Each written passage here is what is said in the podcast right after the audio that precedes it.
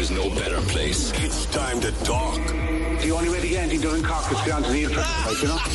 There you go. Fair play. Talk to Neil Prendeville. That's, that's a Cork threat at this stage, I think. The Neil Prendeville Show on Red FM. I just love Cork people. Conversation that matters. Get involved in the conversation. The Neil Prendeville Show with Mercedes Benz Cork. And the papers this morning never refuse a good old story when it comes to the weather. It's either the great summer stories when we hear of 24 and 26 degrees, kind of, from time to time, or the winter stories when we hear of the chilly forecast for February.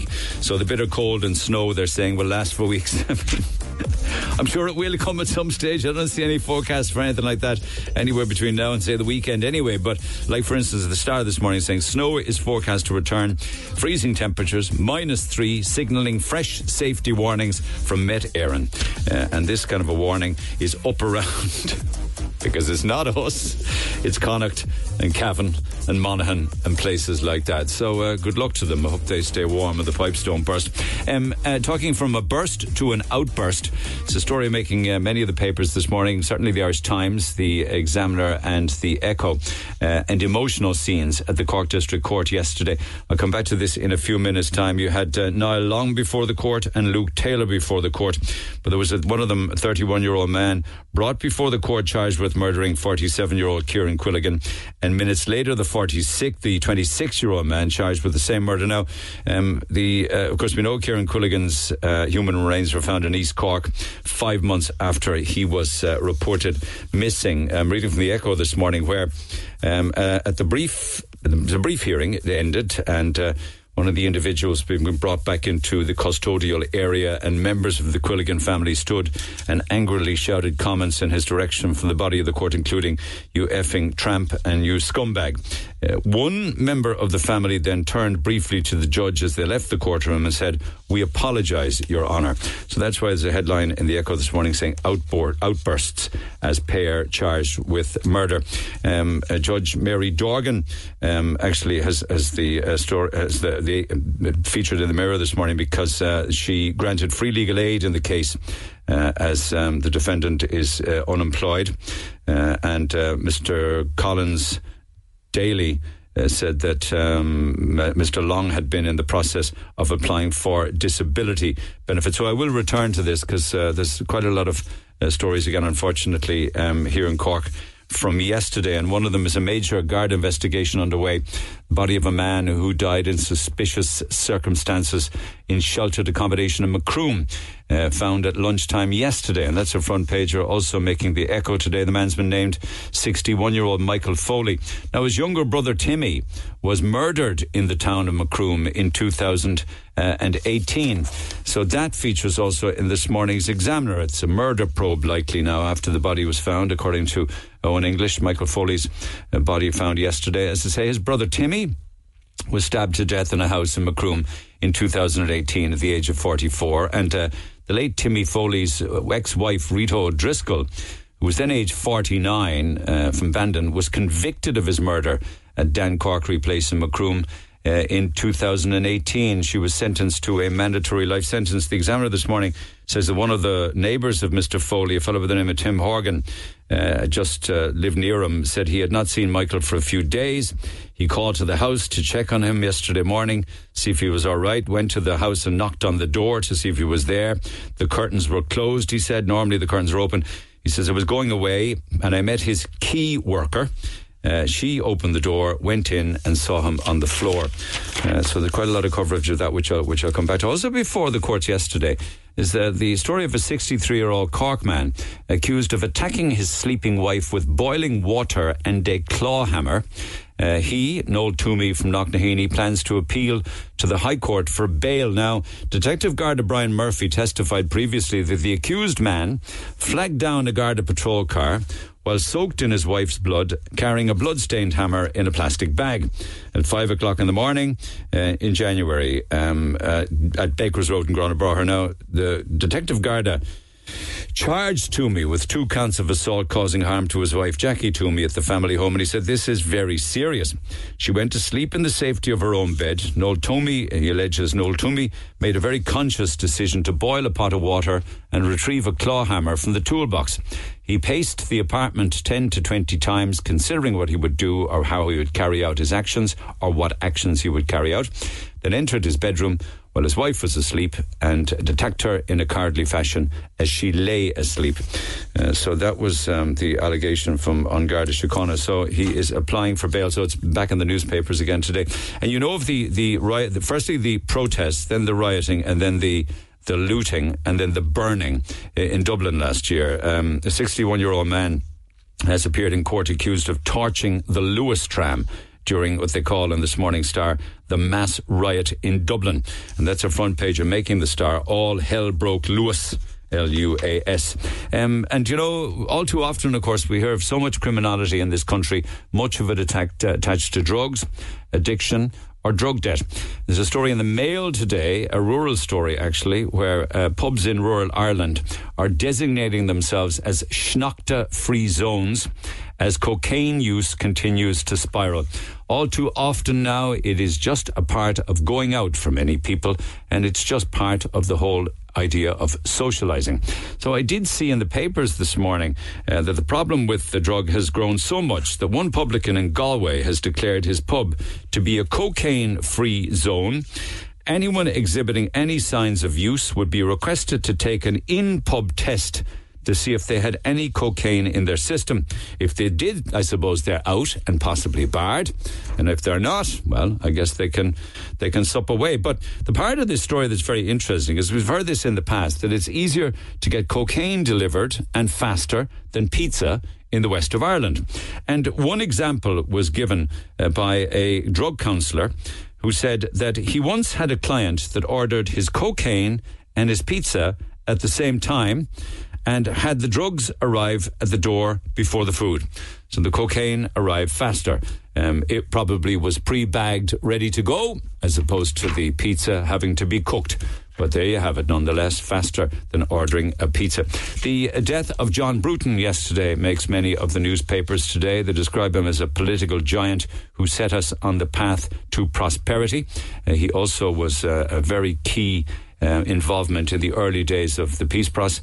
Peace process, and he passed away uh, yesterday. I, I, and one of the papers this morning, can't remember which one.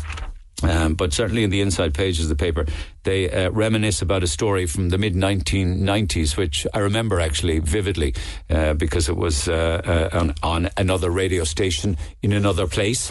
Um, but uh, it was one of, I believe, one of the newsreaders at the time doorsteps John Bruton and asked him a question about the peace process, and he turned around on mic and said, Where's the effect of the peace process? The peace process? I'm sick to death of the effing peace process.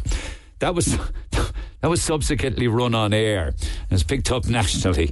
Um, and, and I suppose he was just having a frustrated moment at the time, John Bruton.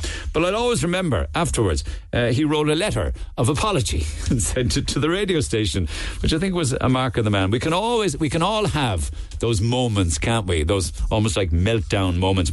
You heard in the news there about um, Ireland playing Israel in the basketball. And as the Irish Times says this morning, the stage is set. Ireland will play Israel in Riga, Latvia tomorrow uh, in a Euro basket qualifier, and no amount of noise or pressure from the outside world is going to change any of that. Um, apparently, Basketball Ireland have made their choice. They made it in the knowledge that plenty will disagree with it. And those that are disagreeing first feel that Israel shouldn't be involved in any sport, and indeed, if they are, that they should be boycotted and that nobody should play against them. So that's not going to happen in that regard. Mind you, I was reading at the weekend that um, the, there is momentum gathering all the time about countries who either should or should not boycott the Eurovision because of the Israeli involvement in it. Um, and certainly the Scandinavian countries are getting very antsy about it. And of course, there is a petition here as well uh, in Ireland saying that Ireland should boycott the Eurovision if Israel take part. Um, the story regarding um, the Cork school, uh, you're aware of from the back end of last week, Gaelscoil Uí Riada, where there was a guest speaker. I won't go through the whole details of that again. You probably, he was criti- the guest speaker got up and criticised divorce and was using terms like gender bender and you know, uh, saying that we shouldn't be selecting a non-binary artist for the Eurovision. Anyway, the priest apparently who invited that speaker up onto the stage, not the stage, the altar, he'll no longer work as the school chaplain uh, of uh, Gaelscoil Uí Riada anymore. And that's the inside pages of this morning's um, uh, Echo. You know, yesterday we were talking about six year olds with smartphones. Fiona Looney in the mail this morning says giving your six year old a phone or a smartphone is like giving them a live grenade. And she says, I don't know whether I'm more shocked by the news that a quarter of six year olds have smartphones or more shocked by the news that the fact that their parents admitted it. She said, if she was asked the question, she said, I would have lied. If I were the parent of a smartphone owning six year old child, I'd have lied, she says. Even adults uh, need to be in the whole of their health. Uh, before they dive too darkly down the warren of the dark, dangerous tunnels to which smartphones give access to. And she says another excuse for handing small children live grenades in the shape of smartphones is that the desire to be able to keep tabs on them. But she says, how often are six year olds left unsupervised anyway for any serious length of time in this era of helicoptering parenting? There's a, a very interesting story, um, and it's more of a confession from people this morning in the Star. They surveyed a thousand dog owners, rover.com, and they found that four in ten dog owners tell their pets that they love the pet more often than they tell their parents. partner, I should say, that they love their partner. So I hope I didn't mess that up. Four in ten dog owners tell their pets that they love them more times than they tell their partner that they love them. Ah, but do they mean it though? Do they mean it when it comes to the dog? Um, in fact, when you talk of couples, and I know we spoke last week about menopause and menopause. All I'm going to say with regards to menopause and menopause is there's a story in the mail this morning saying if, uh, and it, let's say it's a couple in relationship, male, female. So the female is going through menopause at the same time while the male is going through menopause. So now there is a name for that, where both of you are having those um, uh, syndromes at the same time. It's called couple pause. So we have menopause, menopause, and couple pause. Text or WhatsApp Neil now 0868 104 106. The Neil Prendeville Show on Red FM. My Roadstone, the correspondent with the Irish Times, uh, joins us because uh, he talks of emotional outbursts in Cork District Court yesterday. Two men were before the courts, Niall Long and Luke Taylor. Um, and he joins me by phone, having been in court for that appearance yesterday morning. Barry, good morning. And so, um, my apologies. Let me just sort out the phone line here. Barry, sorry about that. Good morning. And so, two, both of them remanded in custody after charge. Isn't that the case? That's correct, Neil. Good morning. Um, you can't apply for bail uh, on a murder charge in the district court, so it was um, uh, inevitable that they'd be remanded in custody. So, two men, as you say, Niall Long, he's 31. He's from um, St Michael's Close in Mahon, and Luke Taylor, he's 26, he's originally from Mahon, but he's currently in Norfolk's abode, and uh, they were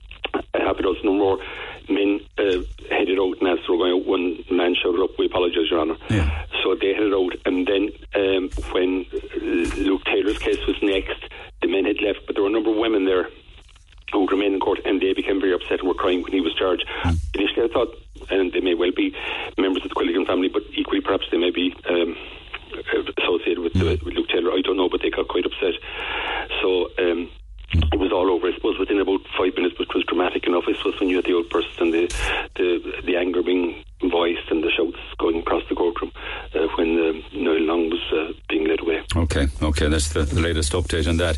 You you weren't long out of court then when you were getting reports of uh, the death of a man in in Macroom, sixty one year old Michael Foley. Um, this is a, a, tragic story, isn't it? Made even more tragic with the fact that his brother was um, was was brutally killed as well some years previous. What, what do you know about that one? Uh, yeah, I was actually up at the. Um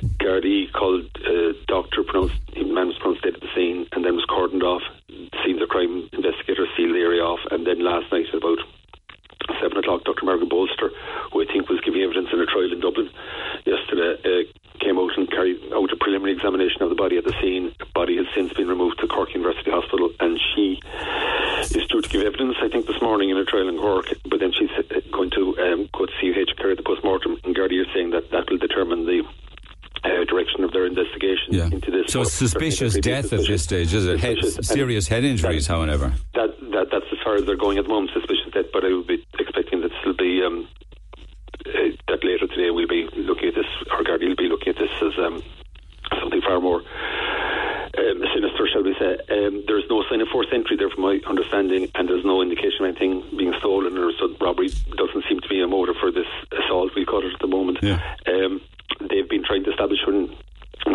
last seen alive. They have reports uh, that he was seen alive on Saturday,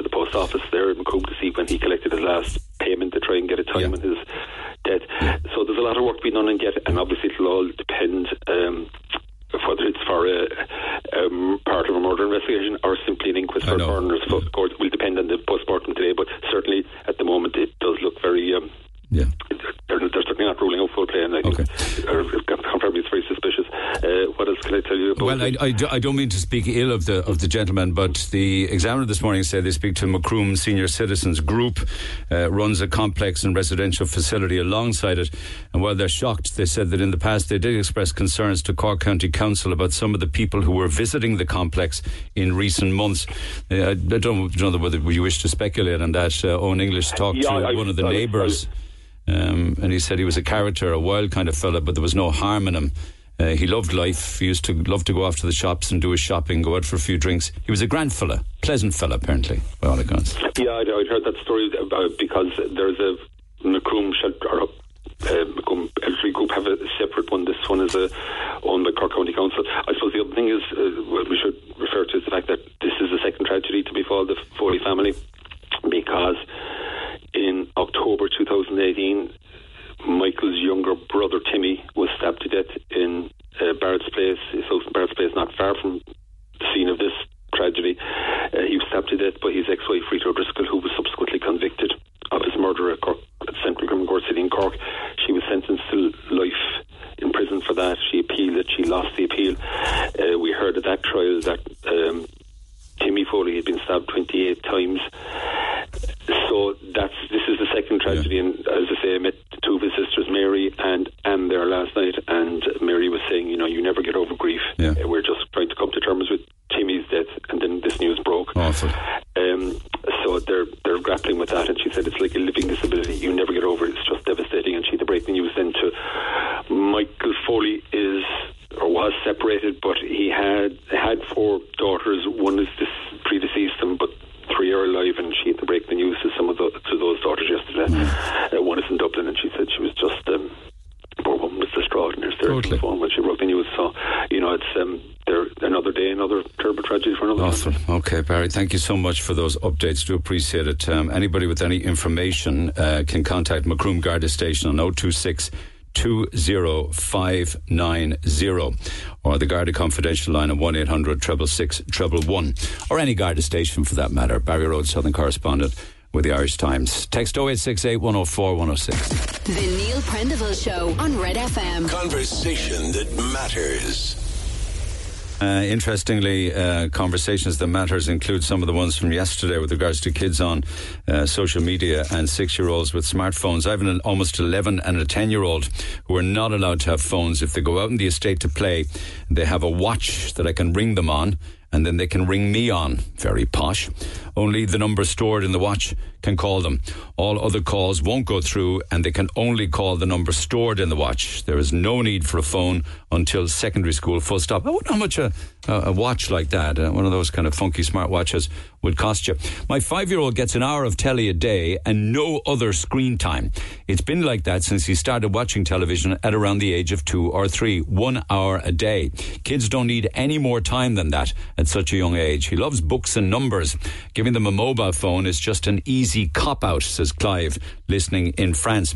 Um, well, he's five now. I wonder, will the same rules apply or will there be pushback when he's eight, nine, ten, eleven, or maybe you'll relax the, the rules at that stage? It's not just the, just the screens, Neil. I have asked my te- child's teacher before Christmas why the kids are so behind in their tables, which I did two years ago while homeschooling.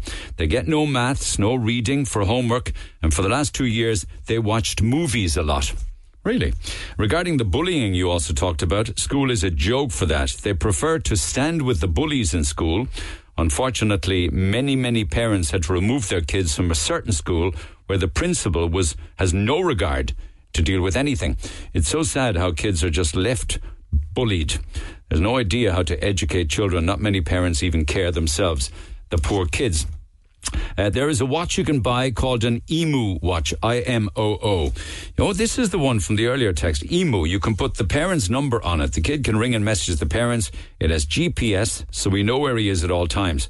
This is enough for any primary school child. They're totally contactable, no need for a phone. Can we Google IMOO? This watch you can give the child and get a price on it just for development. My kid has taken money so many times for these from these V Bucks on Fortnite. Um, I have uh, a lock on my card now, so no transactions can go through till I accept them. Uh, this is from yesterday's program. where We were wondering how come kids can run up such huge bills, four grand, eight grand, and one in America, $10,000 uh, playing games online. Why are they running up the costs on online games? Are the card details stored on the app? That makes it too easy for the kid. Uh, once, uh, just one, two more. A few years ago, I worked for a small family run business. For Christmas, all the staff were given a 500 all for one voucher. Very nice. A girl working with me checked the voucher online because it didn't work for her and she tried to buy something online. There was €4.50 Euro left on it. She told the boss and he went to check it out. Turns out his eight year old son had gotten access to the vouchers before the staff got them. And he bought an iPad online with it, but told his parents he had won it online. His parents were clueless when it came to technology. Oh, there was some price to be paid for that. Um, good morning. On phones, I gave I gave in six months ago with my child, who's nearly twelve or sorry, nearly 13. I check the phone every second night to keep a check on what's going on and messages. I always let him know it's my phone as long as I'm paying the bill and I want and I will check it whenever I want. He seems to be okay with that. Uh, listening to your topic yesterday about bullying, my daughter was bullied. She got the most horrible messages ever calling her a weirdo, a weirdo, a loner, telling her to leave school, saying she had no friends. And my daughter missed a year of school and got depressed because of this. I never knew what was wrong with her. She would leave the she wouldn't leave the house as she was scared, and in the end it came it all came out. My child was suicidal. I had to get on to someone myself as the school wouldn't ring to see why she wasn't attending school. They don't take bullying seriously. It's a joke and sad to see these bullies and what they're doing to our children, uh, says Neve. I, I wonder are there any updates? How how is your daughter now? How did you how did you sort that? One or two more. Why in the name of God would a six year old need a mobile phone? Uh, don't say it's if they're in danger or they need to be collected. They're six. They should be supervised all of the time, full stop. I was in a coffee shop yesterday, looked around to see each of the groups of young people, every one of them with their head stuck in a mobile phone. No talking. This is what's happening to the world, and one wonders how it's all going to play out. Children have too much of their own way. Thank you. Another kind of sad or disturbing thing see if somebody's um, out in a coffee shop or in a restaurant or in a cafe or having a bit of lunch and they're watching television on their mobile phone. Uh, I, I, mean, it's none of my business what anybody watches on their phone, including a television show, but they're not really enjoying the food. They're not really enjoying the surroundings. They're not engaging with people and they'll have no remembrance of it. And that'll be an episode of their life that they will never remember because they were just watching TV while having lunch. I'm not sure where your Pauline is living with 15 boys at the cinema and only a couple with mobiles. Everyone who's 10, 11, or 12 has mobiles. I don't see any of them without them. I think in some of the schools, you're not even allowed to bring them in, uh, says Marie in Clon. Well, I think the story yesterday was more to do with the fact that uh, there was a whole bunch of them in the cinema, um, and one of them never watched the movie. They brought to the cinema, brought to the uh, the cinema for a birthday, and one fella just watched YouTube on his phone as opposed to watching the actual film. Anyway, text 0868 104 106. Also, uh, and this is uh, something that we posted on um, on Facebook overnight. Remember the very short text that came in yesterday morning saying, I want to believe in the afterlife.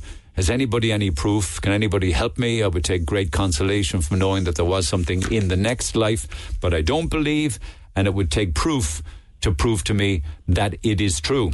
And then there was an astonishing call uh, of um, somebody's father who was passing away on the air yesterday morning, uh, sitting. Oh, his mother actually was passing up, passing away, and sitting up bolt upright uh, because um, her husband had come into the room, and of course had passed away some years previously. And that, for the call yesterday morning, was proof positive that um, one parent dies but comes back as the other parent or partner is passing away to take them with them to the next life. So they're the kind of stories we were talking about yesterday. It prompted a text from Elaine, who joins me by phone. Elaine, good morning. Good morning, Neil.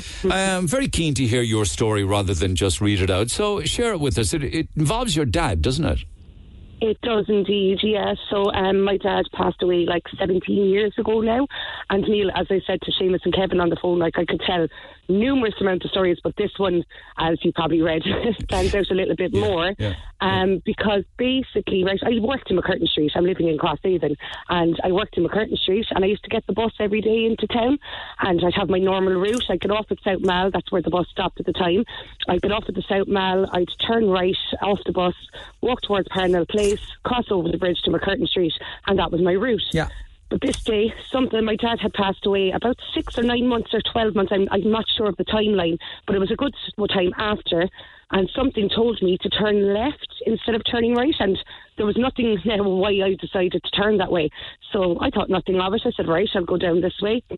And I was heading towards Oliver Plunkett Street. I'm not sure of the name of the street, but I, I walked down the street and I passed the Rob Roy bar and there was two men standing outside and I didn't know them from Adam, but something told me to ask them if Dennis was inside. Why? Why? Why? like, yeah. Yeah, okay. I don't mean to interrupt. Maybe I shouldn't interrupt. Go on anyway. But um, so uh, I said, asked if Dennis was inside, and next said, "Yeah, no problem." So they went in and brought out, and Dennis, my dad's friend that he worked with in the army, which who I wouldn't have known very well. I'd known of him to be to hear of, and I would have met him. I'd say maybe two or three times, like you know, if there's anything up in the, the army barracks and stuff like that. Yeah, um, as I said, if there was anything up in the army barracks, um, you know, like for Christmas and Santa would come and stuff like that, I would have met him then. But um, he came out anyways, and he kind of looked at me. He was like, um, "Hi, are you okay?" And I was like, "Yeah." And he was like, "Are you on drugs or something?" Because he couldn't quite understand how it all had come to, you know, that I'd asked. And you know, we kind of talked for a while, and we swapped numbers, and I found out from him that he was actually moving to Spain, so we kind of added each other as friends on Facebook and stuff like that. And um, so we've kept in contact ever since. As I said, it's about, what, 16 years now. And he'd always text me around Dad's anniversary and he'd text me at Christmas and kind of stuff like that. But that day he turned around and he was like, Elaine, how did you know I was here? And I was like, I didn't. and he was like, okay. And I was like, look, the two men, I said, would my dad have known them? I said, something kind of like told me, would my dad have known them? And he was like, no, he wouldn't have known them at all. Like, you know, because like my dad wouldn't have went out um, to town, like, you know, drinking and stuff like that. So, but the Rob Roy was Dennis's local. And But not your dad's. Not my dad's, no. My and dad you, you didn't never. Did you know this Dennis before all of mm, it? I, as I said, I knew of him because, like, obviously, like he was my dad's work colleague as well as his friend. So, like, they worked in the office together up in Collins Barracks. So That's the most bizarre thing, though. that You'd get off the bus, take a different route, walk to the Rob Roy, Yeah. ask two men outside. If an individual called Yeah. Dennis was inside, out comes Dennis, your dad's best friend. Like Yeah. somebody planted that seed in your brain. Oh, like as I said, it was. I still to this day kind of get shivers over it because I'm like, we never like you know he moved to Spain about three months after. Like our paths would probably have never crossed. He's from the north side, so like even if he was coming home to visit family, I possibly never would have seen him. And like I only I worked in MacCurtain Street for a good few years after that, and now I said I'm working in Crosshaven. I'm here about ten years, so I don't think our paths would have ever crossed because he was moving to Spain kind of shortly after. Yeah. So, as I said, I, I, I, I honestly, there, there has to be someone, as said my dad, had to have put some plant in my head, come to visit me in my sleep or something, Yeah. or was with me that day on the bus going to town and went, right, okay, Dennis is over here, you have to go and, and find him. And as I said, it's, it's strange. Like I said, I Check have in on his pal from beyond the grave, kind of thing. Yeah. But Yeah, but yeah. like you, you didn't know Dennis really. You I certainly didn't. You didn't know probably- where he like- drank. No, no. As I said, so like that to me is my story of how there's definitely life after death. And were there other? Were there others? You're saying? You've had. You said you could write the book. Oh, I I've so many. I've so many. So um, there during COVID, um, uh, I kind of was always curious about um, mediums and stuff like that, but I was always very um, kind of skeptical of it. But during COVID, a lot of um, mediums would have um, been doing online because they couldn't meet in person and stuff like that. So I just happened to come across this medium called um, Tom Flynn, that, and he's living over in England, but he'd um, come and visit Cork an awful lot. Yes, I And think I've before spoken with that in that gentleman on the air in the in- past. He yeah. used to always come to the Metropole. Yeah. Um, but there was like a friend of mine had gone to see him, so I'd heard of him, but like you know, I only kind of came upon his page on Facebook and went on, and um, you know, and he was doing lives, and like you know, he might kind of like get a kind of um, some uh, he'd pick up on a vibe or something. But one day he started singing um, a Queen song, and the next thing like, he was like, look, you know, people people now, like you know, um, give me kind of like songs that you know might might um, might reminisce with someone like Yeah. so that they notice it. So I kind of text him going, yeah, my dad was a big massive Queen fan. I said like, you know, and um, he's like, yeah, actually, I have your dad here with me, and I was like. Right, grand, you know, thinking nothing of it. And the next thing he went on and he went to describe how when he was passing, he had cancer, my dad, like, and when he was passing, his breath went very shallow. And like he mentioned that in full detail, how I was in the room, how I heard the breathing, how I left the room, and how I just came back into the room just as Dad was passing, which was true. And um, as I said, like all from a little snippet of a song that I can went, yeah, actually, my dad, you know, so that. But then I went to Garth Brooks um, in Dublin. I should have went the first weekend, but I actually got COVID, so I couldn't go. So I ended up going to the second, um, the last show, and the last show that Garth Brooks actually done um, was um, he did a tribute all of the nights, but he actually done a tribute to Queen on the last night. So again, that was another sign for me. Right, that was my dad. He was after telling me now I shouldn't have went to the first one, and I went to the second, the, the last night, and they played Queen as a tribute. And like, my cousin was actually a big, massive Garth Brooks fan, so I was very emotional listening to that. But then when Queen came on, I actually surprised myself. I wasn't emotional. It actually was like, right, that was my purpose to be here. So I travelled up by myself, stayed in Dublin by myself, went to Croke Park by myself, made a friend with the girl next to me. But like, that's something. I, I like, don't, I do, and I understand that. That's that's they're that they're incredible. I mean, some people would say they're coincidences, but you believe. I mean, the, the the issue I would have with a medium though is that if your dad is with the medium, how come the medium doesn't know or didn't know your dad's name? Um, no, he didn't. Yeah, see, that's it. Like, that's why I was kind of. That's why I would be a little bit skeptical of those kind of things. And I was like, right, but like that's not something I would have had on a Facebook page that he could have researched. That's nowhere online that he could have researched Yeah. beforehand or anything. That was like intimate details of my dad's passing that he knew about. Do you Yeah. know what I mean? Yeah, yeah, yeah, yeah, It yeah. wasn't something that he could just go, "Oh, your dad had brown hair," or "Your dad wore glasses." But, but be, like, sometimes sometimes the way they ask it is you know um, like your your your dad passed away. Uh, I'm, I'm not. They could be. They could go through a different few types of illnesses until they hit on the right one. None of that happened. No.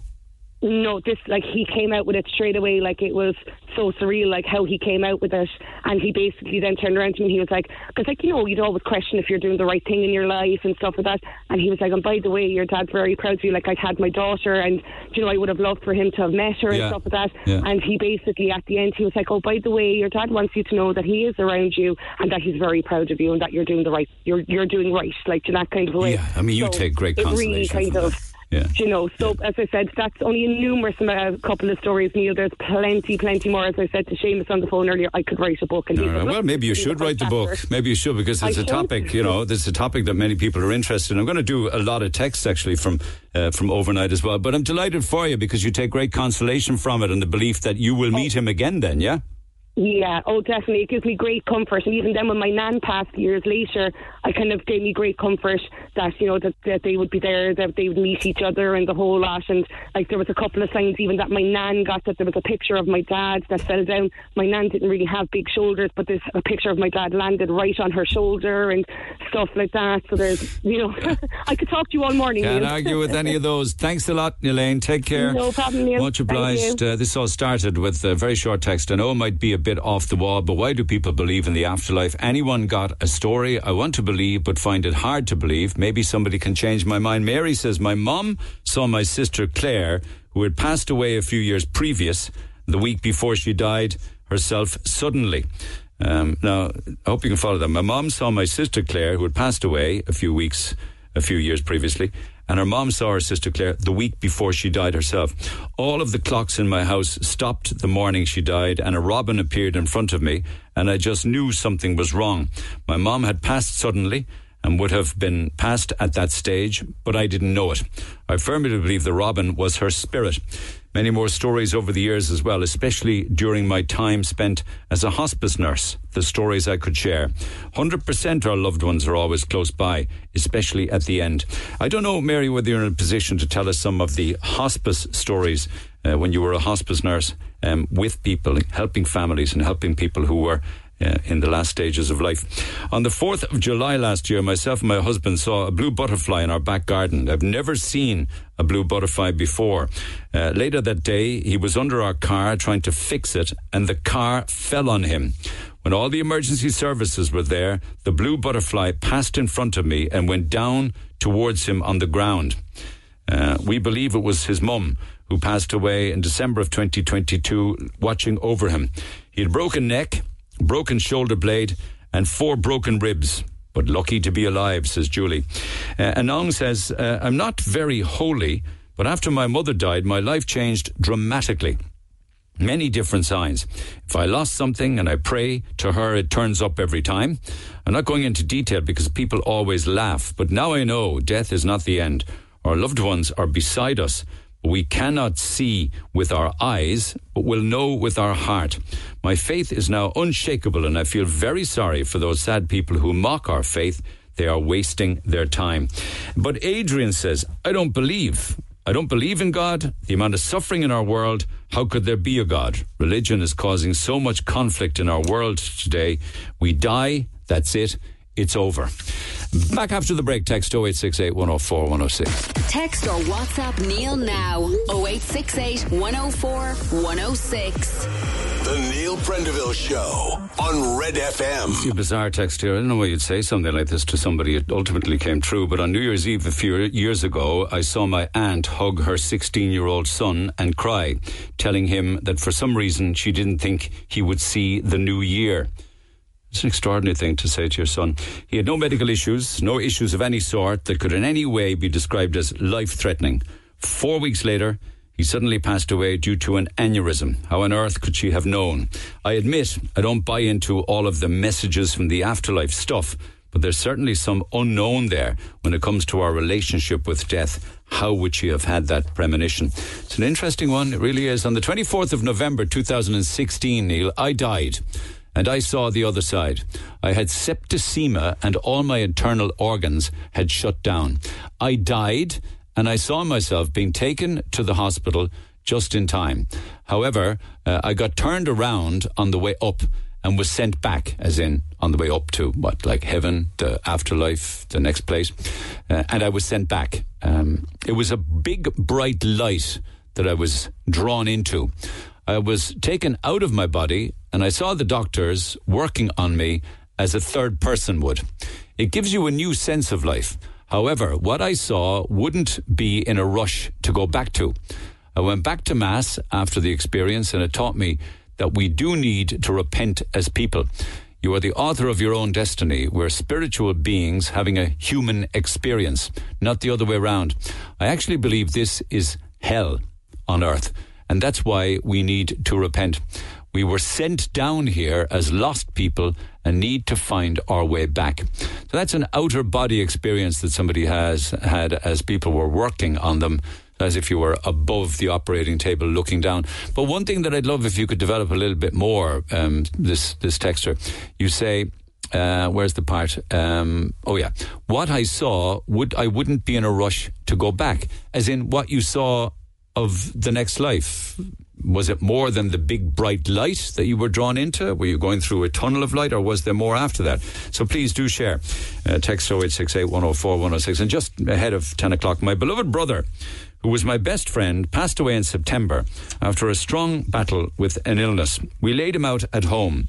For those three days, there were butterflies all over the house. The night before we laid him to rest, I slept in his bed. When I took off my clothes, a butterfly landed on my foot. I woke again to more butterflies all over the house. When we went into the church, there were two butterflies flying around the altar that stayed there for the duration of the entire Mass. When we shouldered my brother out to the graveyard, I was very teary at the front of the coffin. I scanned across the crowd in my teared up state to try to get some focus in my eyes. At that point, we had to make a movement in the path to the right. Upon making that movement, I looked down to the ground. To my right hand side, spotted a butterfly that had landed at that split moment on a young, long yellow flower extending up from the grave. That grave was that was that of one of my best friends who'd passed away in an accident over 20 years ago. When we were going to lower the coffin into the grave, there was a sudden ray of sunlight that basically went straight down into the grave along with a sudden, very light scatter of rainfall, which stopped once the coffin was lowered down. When my wife arrived home that night to our house, on the front door was a butterfly perched on the front door at around one in the morning. That butterfly is now perched up on the wall over our landing. I look at it every day, knowing my loving brother is with me and will always be with me, like signs like this. So, um, butterfly is now perched on the wall over the landing, as in it's it's still there, or or, or what? I mean, I'm not taking for a moment from your story. I mean, it's incredible because um, you know butterflies and death and butterflies and burial. We all have those kind of stories or rays of sunlight. Um, you know, bursting sunlight as the coffin is going into the grave. So thank you for all of those. Keep them coming. Text 0868 104 106. If you have a story to share, uh, but you're not in a position to come on air, you can always email neil at redfm.ie. Afterlife's a very touchy subject, Neil. A near death experience is one thing that seems to bring people back to believing that there is an afterlife. When the studies of near death experience are finalised, uh, I think it will tell an awful lot about the afterlife, afterlife on whether it really does exist or not. Out of body experiences are another thing. People who were able to see themselves on the operating table, etc. I find the topic fascinating. Thank you for that. Text 0868 104 106 and we'll pick it up after 10. The Neil Prendeville Show on Red FM. Conversation that matters. Certainly do, and be part of the conversation on the Neil Prendeville Show with Mercedes Benz Cork. In other news this morning, I'll thank you to Jared. I'll talk to him in a, in a second, but uh, getting, getting some incredible texts coming in with regards to signs from the afterlife. But back down here in the real world, right? Four different communications from the Douglas Grange O area uh, this morning for you. One of them says, Does anyone know if there's anything being done about the gangs hanging around Douglas at the moment? I have it from a few sources that one particular gang are going around with knives and threatening young kids. This is a huge concern. I understand the guards were called, but nothing could be done because they are minors. It seems absolutely crazy to me. Anne Marie says, My son was one of the lads attacked in the last six weeks. And after that, his friend was attacked while he was there witnessing it. Another lad ran into Tesco to security, uh, where they then attacked the security guard. This is happening before 4 p.m. because my son usually went to the library to do his homework after school. There is a group now of about 20 teens, aged between 13 and 17, carrying Stanley blades with them. I give up. I just give up. Group, and then Kat, Kat says there's a group of kids, likely around 15, that meet um, in an area to fight. Half of them are girls. They all wear hoodies. I've called the guards. Nothing happens. They also walk around the Mangala regularly.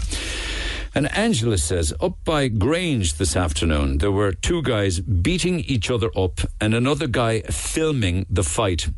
Um, the shops there had to lock their doors because of this sheer thuggery. That's in a small little commercial complex there up in the Grange area. I, I know it well. Often drop dry cleaning up to that area and ironing and stuff like that. But that's the world we're living in now. Stanley blades, huh? Stanley knives, and they 14 and 15 and 16 years old. I, I haven't seen it myself. I mean, I'm in and around Douglas. I've never witnessed it myself. One of the loveliest things I love to watch is um, the, the queue outside KC's and all of the young people there waiting for their food and chatting and having a good natter and enjoying themselves. But notwithstanding, Douglas, I suppose it won't be any different to any suburb of Cork these days, will it? Text 0868 104 106. Back to the phone lines we go. Gerard, good morning. Morning, Neil. Thanks so much. I know I know you're a very busy man, so I appreciate you taking the time to share the story. I know I read it out earlier on, and we're going back to November of 2016. Would you mind telling us what happened? Neil, was um, like this, right? I I was I was away for a day, right, and I came back, and I felt a flu-like symptoms coming on me, right? So I decided to go to bed. I was on a Sunday night. On a Monday, I was worse. I said it was going to blow over. On a Tuesday, it got worse. I thought it was going to blow over. Wednesday, it got worse. I thought it was going to blow over. And Thursday, they said my kidneys started to, to stop, but I didn't realise it. No, you wouldn't. Yeah. Thursday, I didn't realise it. Um, the flu-like symptoms, pains, aches, um, all that type to tied up with flu. And on the Thursday morning, the wife said, "You're going to the doctor." So she rang the doctor. The doctor said she'd be out in 20 minutes. When she saw me, she said, "Ambulance straight away." Lucky man to even get a house call. In fairness to the doctor, yeah, ambulance straight away. What happened?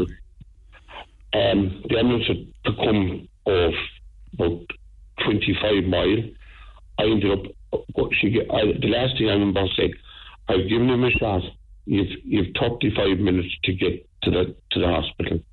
And just going into the hospital, my whole body went into shock. I remember going into shock, shaking, shivering, all that thing, Yeah. nearly jumping. Yeah.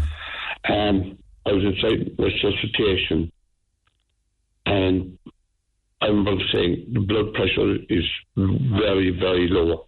Doctor said to me, the blood pressure is so low that it's only 51 over 37. But after that, I, I started to go um, to you know, just weeking out, weeking out. But I was battling, battling, battling. I was awake through this now, Neil Yeah, yeah, yeah. yeah. battling, battling. Next thing, bang.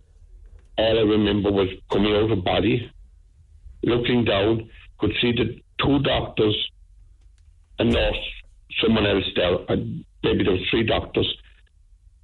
I went through a light. In the, you know, it was like a, a, a tunnel of a light. And I didn't want to need you wouldn't want to come back from where Why? you So you, go on. Yeah, that's that's the part that I wanted you to develop a bit. You're you're you're, you're looking Right. down at them working on you, and then Yes. you're drawn into a tunnel of light. Correct. You're like and went floating. through a tunnel of light. You're like floating. and fl- oh yeah, floating. Right now, Neil, between you and me, I was always skeptical of this type of thing, right? Until it happened to me, right? I was skeptical. Was there a life after? Was there this? Now, when we went through the tunnel, when I came back, right, I saw someone in white, and all it did was pointed back. I went back straight into bo- body, but and I going back. When I landed into the body, I could still see that I was probably hovering over the body, but I could see three more um, beings, as we call them, okay, Right. floating around.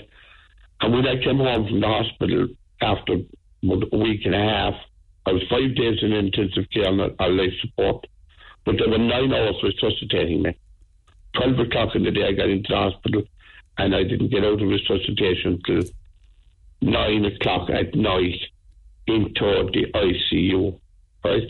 But at, at, at the meantime, the body, when, it, when I saw three, three, three spirits, okay? Right. and there was two youngsters and an elderly fella, right? The elderly fella I caught when I came home that he was on a photograph and it was my gr- my granduncle, right, who was dead before I was born, and the other two were his brothers. My mother thought they could be his brothers that died as children. And could you describe them? I got, oh yeah, quite plainly off a photograph when I saw when I came home, bang, that's who I saw. But I couldn't describe the other two. But when you, when you when you saw them as, as spirits, what do they look like? What do they look like? They, they, they looked like ordinary people, right? But they were floating, Ne- Neil, Okay. right? Okay. Floating. Okay. They were not, you know, walking around. It did look like they were floating off off the ground, right? That's how I could see because I was lying down. And you, did you talk to the doctors and those that worked on you? Did they ever say to you that you were gone for a period of time, that your heart had stopped? Because that's where they were resuscitating, I suppose. They, they, they, they said to, the doctor said to me, one doctor that came down um, when at around half past eight, I think at night, because they were ready to run me straight down to the ICU, right? Because they had to, to put in a tube into my jugular vein, but they were afraid to go to theatre because they didn't know with all the mixing and matching would it work. So they went straight down to ICU and they did it below there. Yeah. I said it to the doctor. I was telling him, look, they, they, look, look at them. And they, they, were, they, they couldn't see anything I could see because the, the, spirit, the spiritual eyes at that stage, Neil, because it's you're gone. But right? did they say It's you were? Did the did the doctors confirm with you at any stage that you were gone? The doctor, one doctor came down to the to the ward a couple of days after, and she said, "I, I'll tell you, I don't know how you survived this. To the, she said to the American. She said if you were any older, you weren't going to survive. But did the resuscitation involve having to try and restart your heart? I mean, I will tell you the truth. I do not know. Okay, and why, why, why did, why did somebody point to you to go back? I don't. I don't know. Don't know. That's that's the that's the mystery, Neil. Could you describe the person in the tunnel who said go back? A white figure, in- dressed in white, and there was a touch of the, a lime green, very light lime green. Right? Isn't that amazing? I- uh, Yeah. it, it's amazing. I did, Neil. I was one fellow very sceptical of all this.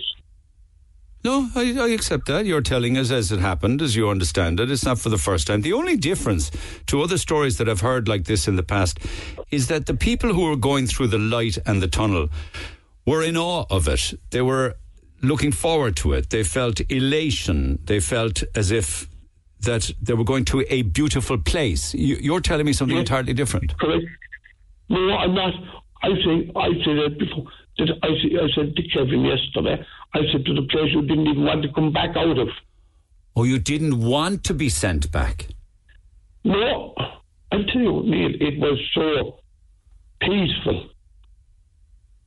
You didn't want to be sent back. No, no, no. Honest to God, I didn't want to come. You know, it was so. This was purely. uh, You, you couldn't describe it, Neil. That's just it. And do you look do you look at life differently now as as a consequence? I wonder. I, yes, I do because Neil, people say uh, this and that, but everyone's entitled to their own belief. But we, we have one thing people must uh, have. Would I I understand it now. We're not human beings having a spiritual experience. We're spiritual beings having a human experience. But you but you must be very excited now having to possess this knowledge of what you went through that when it is your time, it's going to be a wonderful thing. And that perhaps there's nothing to fear. There's nothing to fear. There's nothing to fear. Know, I don't fear anything no more, Neil. One time I was a bag of nerves, fearing this, feeling that. I feel nothing no more. That's an incredible story, isn't it? Um, all, all, all, too often people are sent back. That's why we never get the next chapter from those that keep going, you see. You know what I mean? Yeah, we, should- we don't, we don't, um, we don't understand. You know, once you keep going, there's no one there to come That's right. tell. Why, why do you say that, and these are your words, that you actually believe that we are on this planet in hell, and if we repent or if we're good people, there are better things awaiting us? Well, the way I put it with, with repentance, right? Repentance means to, to turn around, right, and and and, and change your life, right? Now, when you look at it, I I I I people do not believe in reincarnation, okay? But I think that reincar- reincarnation is there, being. Yeah, I often wonder about reincarnation because with reincarnation, you come back again, but you never know that you've come back again. Do you get me? Does that sound very complex? like- Like I would like to know, you know, like if this is my last life or my first. Let's say it's my last life, last last life, and I was here eight times before. I don't know what the other eight occasions were, so it's irrelevant reincarnation, really, isn't it? Because you don't know of the past that you had. No, but often people would say, you'd always, you'd say to us, uh, like a child, right? You know, you'd like some fella that was around before. You know, That's- people would be smart enough. That's right. Yeah, that's No. true. That's true. It, it's, no, it's, An old head and young shoulders. Yeah, yeah, yeah. yeah, yeah, all that. You know, it, it, it does a lot to be said for it, Neil.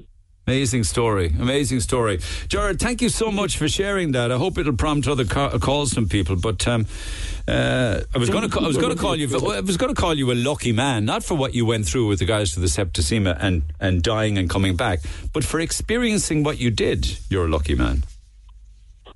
Oh, yeah, you know, I, I just, Neil, I, I couldn't be, believe that I was the one I know. had, had been sent back. All right. But other people have probably have the same experience, but they don't come out about it.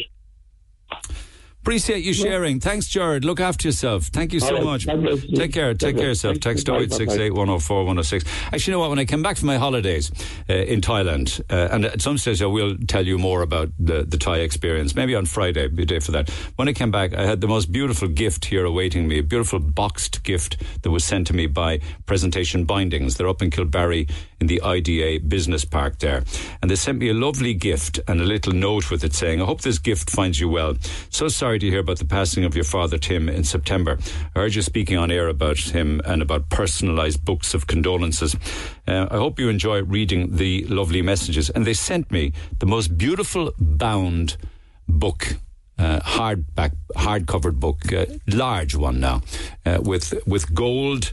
Little ornamentation on the four corners of it, and inside in it is every single RIP message that people put up on the RIP after my father passed away, and it's beautifully laid out in book fashion. It's absolutely gorgeous. I remember talking on air some months back saying that I think that if you wish it, um, your funeral director or the funeral home will have them printed off and, and get them and, and, and package them nicely for you. But this is just a beautiful, beautiful production. It's a gorgeous book of condolence. And I want to thank everybody at uh, Presentation Bindings for sending it to me. Um, if it's something you might want to get done yourself, check them out yourself because they do wonderful, wonderful work. And yesterday was, was a big day yesterday because um, Hickey's uh, memorials out in Aherla um, finally put uh, my father's name and all of the details up on the on the on the headstone. Uh, and I went down yesterday. It was a lashing rain. It was howling wind. It was an awful day, but uh, it was lovely to see uh, my father and my mother up on the. Uh, on the gravestone together again, as the fella says, and they did a beautiful job. I wonder do many people get little um, ceramic photographs as well put on the on the headstone? They're a lovely thing. I think that the ceramic headstone will only cost you something in the region of 120 euro if you have it as an extra.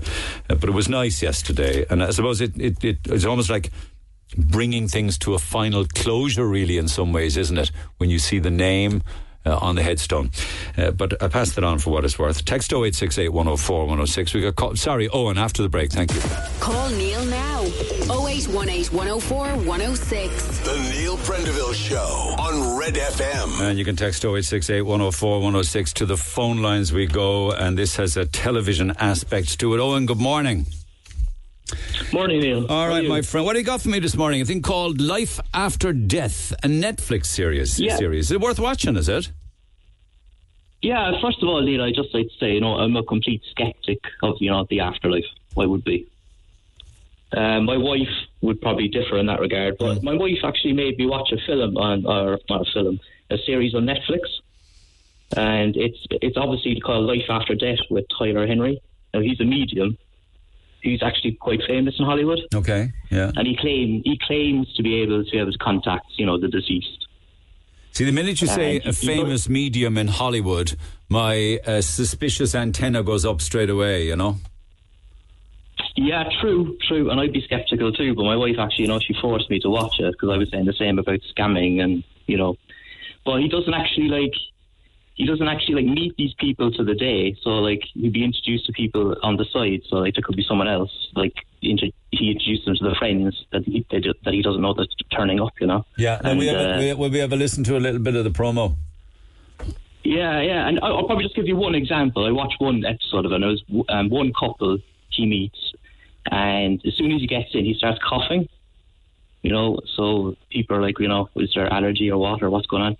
And then they offer him, obviously, as you would have guessed, they offer him like a glass of water, you know, just to help him with the coughing. And he says, "Oh no, I'm okay." And then, you know, they say, "Are you sure?" And then he goes, "Okay, I'll have the I'll have the glass of water."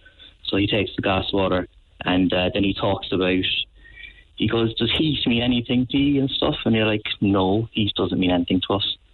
And then they said, is, is, does, Has someone died passed from a fire or anything? Has, does fire mean anything? And they're like, No, no. So they kind of go, All right, he's getting that wrong.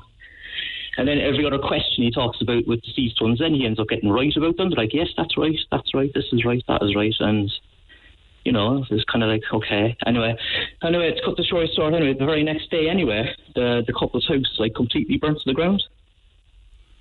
Like this was literally within 24 hours. But how do you So know? was a bit How like- do you? Let, let's let's have a let's have a listen to uh, the the promo. of This hang on. Is there a Harold?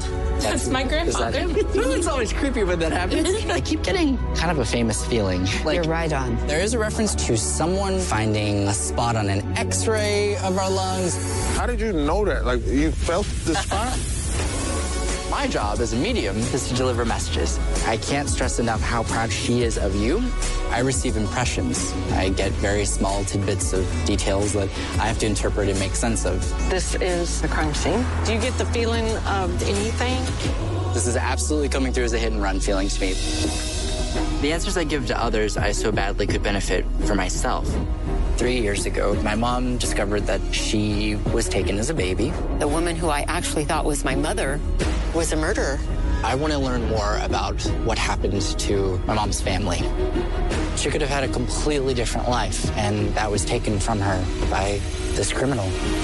I know I'm not like her. I know I'm a good person. As a medium, my life is defined by moments of trying to help people find a sense of peace. This is not a goodbye. This is just a see you later. For him to come give me so much hope is what I need in my life. For my mom, I want her to get as close as she can to a sense of closure. All it would take is one person to come through and just give me the answer, but it doesn't work that way. And in this case, it's just too close to home. It's such a gift that Tyler has. I never thought that I would get this experience. Everything he said was spot on. We are not forgetting you. Do you want to know everything?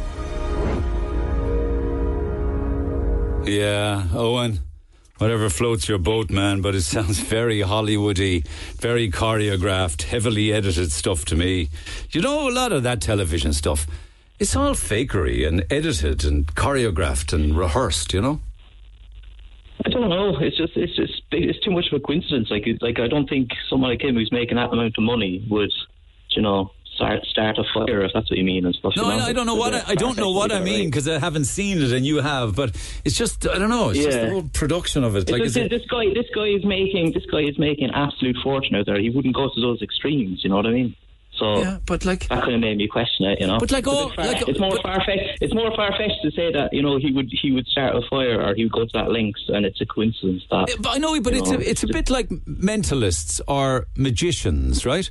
I think I think Dynamo is probably the most incredible individual I've ever seen. Uh, do you know Dynamo? Right? Yeah. I think he's just awesome, but there's no magic in it. It's it's practice, practice, practice, sleight of hand and the mind and and and deceiving the eye. Do you know what I mean? It's like, but yet, yet it's a yet yet yet for me, he is fantastic to watch the things that he can achieve.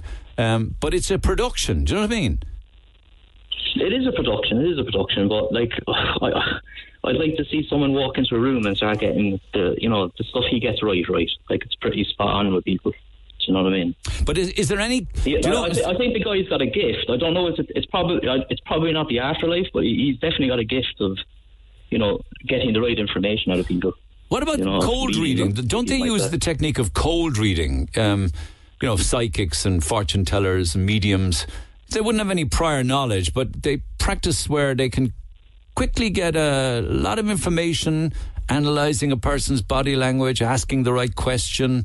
You know, their hairstyle, their you know ethnicity, thing, things like that. Th- That they can be led. Yeah, that's true. And there, and there are loads of scammers out there, but this guy is like getting them spot on one after like you know one, two, three, four. He's getting all the stuff right. You know, you're, those kind of people are going to get at least you know like the White Witch and Cobh. You're going to get like my wife went over that. You know, she most of that didn't happen. You know, nothing was right, nothing came up.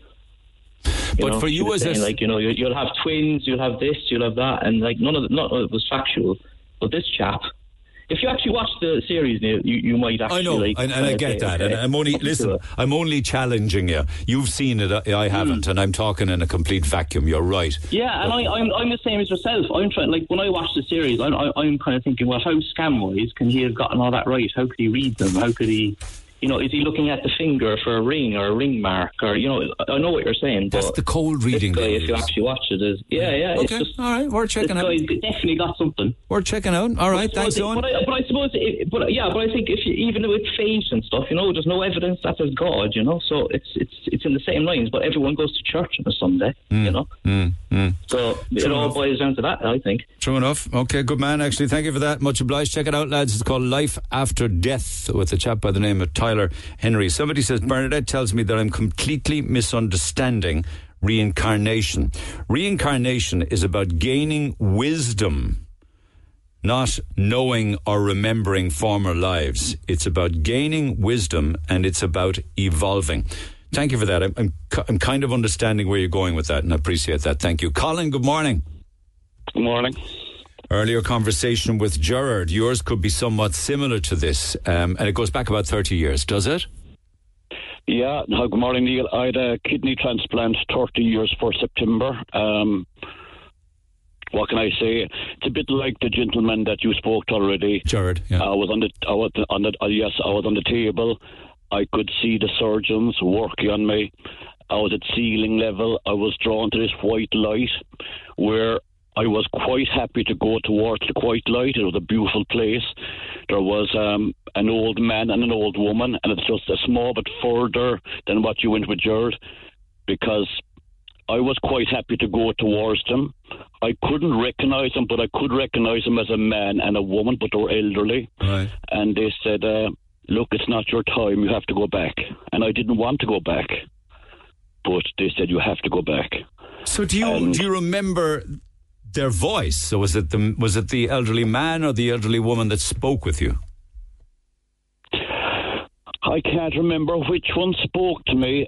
Um, like they were both saying the same thing basically. Um, because I remember telling my father, and he says, "Oh, would you recognise them as his parents?" And I couldn't, but they were definitely an old man and an old woman.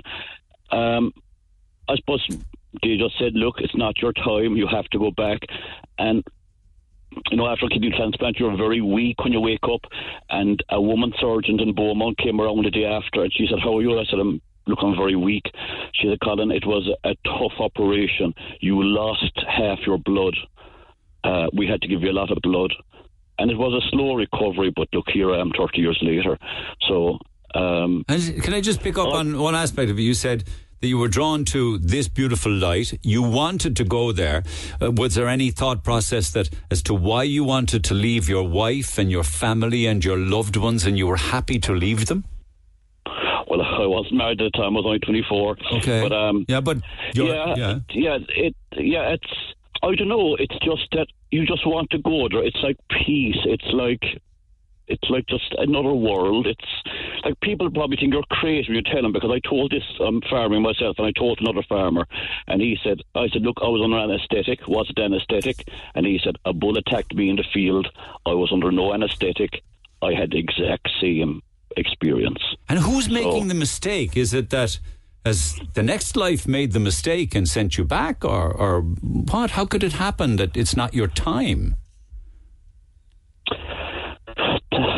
Um, see, that, that is what I can't understand. Like, I'm a bit skeptical of the whole thing. Sometimes I feel when it's over, it's over, and then these things happen.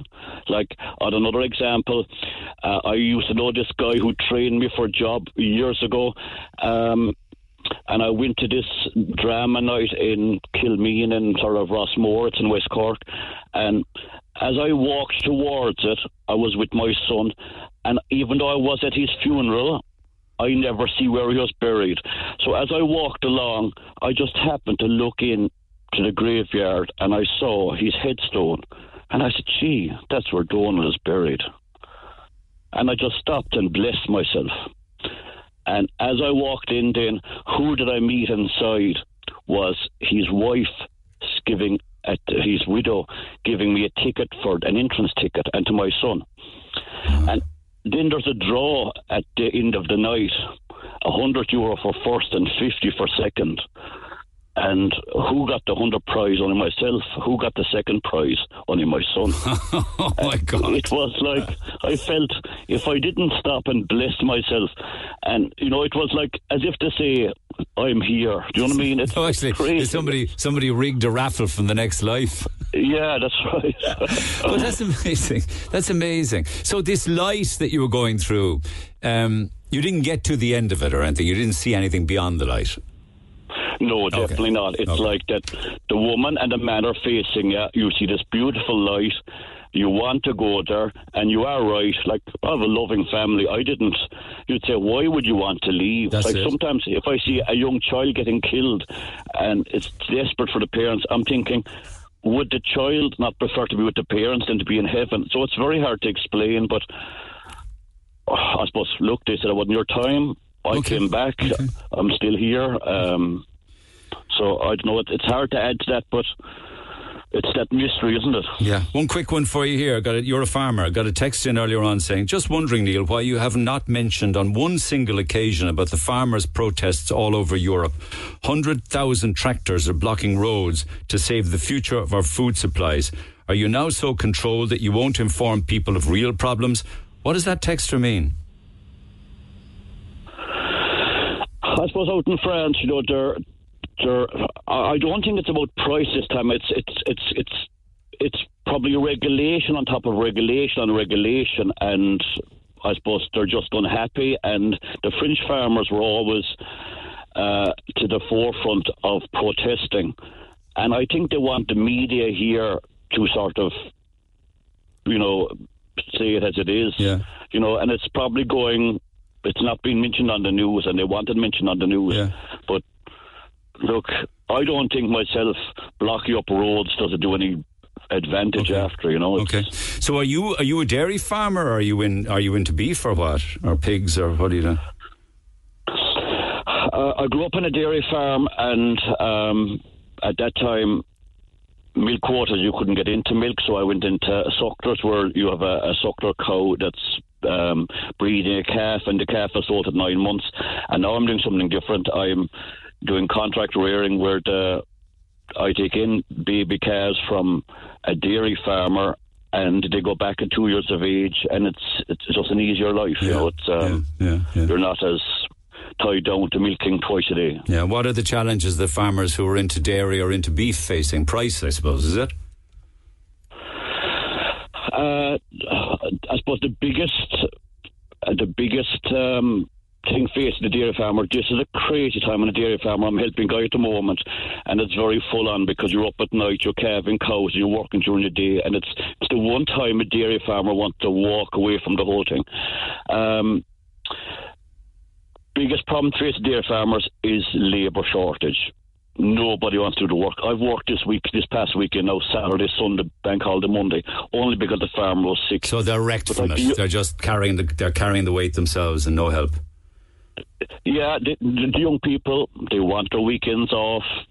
Dairy farming, like dairy farming, is fine in the summertime, but this this time now at the moment, it's you're like a doctor on call. You know, there's animals that will calve at any hour of the day, and you have to be there for them. So is it sons and sons and also daughters who don't want to take over the farm? Is it?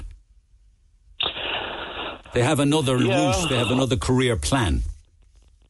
Yeah, well, I suppose if you're well educated, you can get a, a job earning 80, 100 grand a year, no problem. You'll want a good farm to make that, and you will have your weekends off. you know, I know, I know, and then, it- as. then it's the the wives as well, and I'm not blaming women as such, but you know, if you have a son that stays home farming, his wife doesn't really want to be tied to farm 24 seven either. You know, so. That's, saw a fella. yeah, I saw. biggest- I know it's tough. No, it's tough. I saw a fella the other day. I was coming back from Kerry and I was on the Macroom bypass. It was absolutely torrential with rain. It was dark. It was about half five. It was very wet. It was awfully windy. And there was this man. He was a farmer in a field with a sheepdog on his own. He had a big yellow um, uh, waterproof on him, and he was trying to trying to fix a gap in a in a fence. You know, and it, like it was bucketing down on top of him, and I felt I felt awfully sorry for him. I said, "Oh my God, that's got to be the hardest job in the world." Well, like I, to be honest, now if it was lashing rain outside, I'd be slow to do that job in the rain. To be honest, you know, Maybe you, you you'd to. pick your Maybe it was an emergency, but there he was, nonetheless. You know. yeah. tough. Yeah, look, it is tough. It's but look, it's in your blood. You know, I'd find it hard to do anything else. You know, I wouldn't like to be in an office all day. I loved outdoor life, and you know, it, it depends. Um, I suppose the hardest guy, the fellow I've pity for, really, the guy that's maybe around the eighty cow mark, he's milking the cows. 10 months of the year without a break unless you get somebody in. I know. The guy maybe at 200 cows can afford a full time man, and he is, you know, while he had a very busy spring, he has that bit of time off then because there's someone there, you know. Yeah, yeah, yeah. You wouldn't find a lot of farmers then in the area you're talking about where they're all on their own, taking a break and going off to the sun for a couple of weeks, like. Sorry, you were saying that that, that I, I, I would go on. Sorry, I'm, I'm just saying that there wouldn't be there would be a fair amount of farmers who can't go on a summer holiday. Um, I suppose, look, it has improved. The new generation have improved. Um, the, the biggest thing, they will go if they can get the help, but that's the problem because I suppose the new the, the new generation of wives want to go away, and rightly so. You need a break mentally and everything. Now, I would have heard a, a dairy farmer getting into cows a few years back, and he said to his son, "Whatever you do, don't milk the cows seven days a week." And I said. That's a very lazy thing to say to his son, but he was actually right because you just get burnt out. Yeah, burnt you out. Know, you need you need that break because otherwise you won't stay at it. You know. All right, my man. Listen, we covered a lot this morning. I'm a, I'm a little bit more clued in now than I was before our chat, but thank you for that. And also on the afterlife body experience. Thank you so much, Colin. Appreciate it. No problem, Neil. Take Thank care, you. sir. Bye-bye. I'll let you get back to it. Thank you. You wanted to jump in there, Queevy. Yeah, it's just because you were talking about luck, you know, and how lucky that Jared must have felt that he was able to have that experience. And it actually reminded me of this amazing story. I don't know, have you ever heard about the story about this guy in Australia? Um, a 37 year old at the time guy called Bill Morgan. He was a truck driver. Um, he got in a bad accident that he survived, but the medication he gave him resulted in heart problems. Have you ever heard this story? No, this no. is an amazing story, right? He ended up um, having a heart attack. His heart stopped. He was clinically dead for 14 minutes. He was revived from that. So he said, okay, well, you know, it's gone long enough. I need to propose to the girlfriend, right? This is the time I need to propose to the girlfriend, right? So the girlfriend says yes. That's fine. They're celebrating. So to celebrate, they decide to go out and buy a scratch card. So you can see where this is going. they ended up winning $17,000 Australian on the scratch card, right? So that piqued the interest of a local t- TV station. He said, This is an amazing story. Guy clinically dead, turned his life around, immediate karma, you know, bought a scratch ticket. So they said to him, Look, would you mind going out and buying a scratch ticket and, and kind of showing us so that we can use it for the B roll when we're talking over it? And what happens? You won again. the audio's in your hotkeys if you want to play it. It is unbelievable. The the TV camera. How do you know it are- wasn't set up? I well, they can't just set. You can't set up a state lotto, can you? I mean, that's kind of technically fraud. So I don't know if they can necessarily do that. But he ended up winning another. Uh, what was it? Three hundred and sixty-nine thousand Australian dollars, or three hundred and fifty thousand US. This audio is a bit scratchy because it comes from a VHS, but I think it's worth playing. It's unbelievable, including the moment where he won his second scratch card in front of the entire TV crew. At Scratchy two weeks ago. It was testimony to dramatically changing fortunes since the 37 year old truck driver was crushed in an accident 12 months ago. He then developed a heart condition, suffered an allergic reaction to the drug administered to treat it. His heart stopped for 14 minutes. While revived, he slipped into a coma for 12 days, and his family was advised to turn off his life support. When I was lying in hospital and thought, gee, I mightn't survive this, I'm only 37, and at 37, I, I've got so much to look forward to. He didn't know it, but that included an engagement, a new job, the new car, and even more good luck when we asked Bill to reenact buying his scratchy ticket. I just won 250,000. I'm not joking. You're not, are you? I just won 250,000.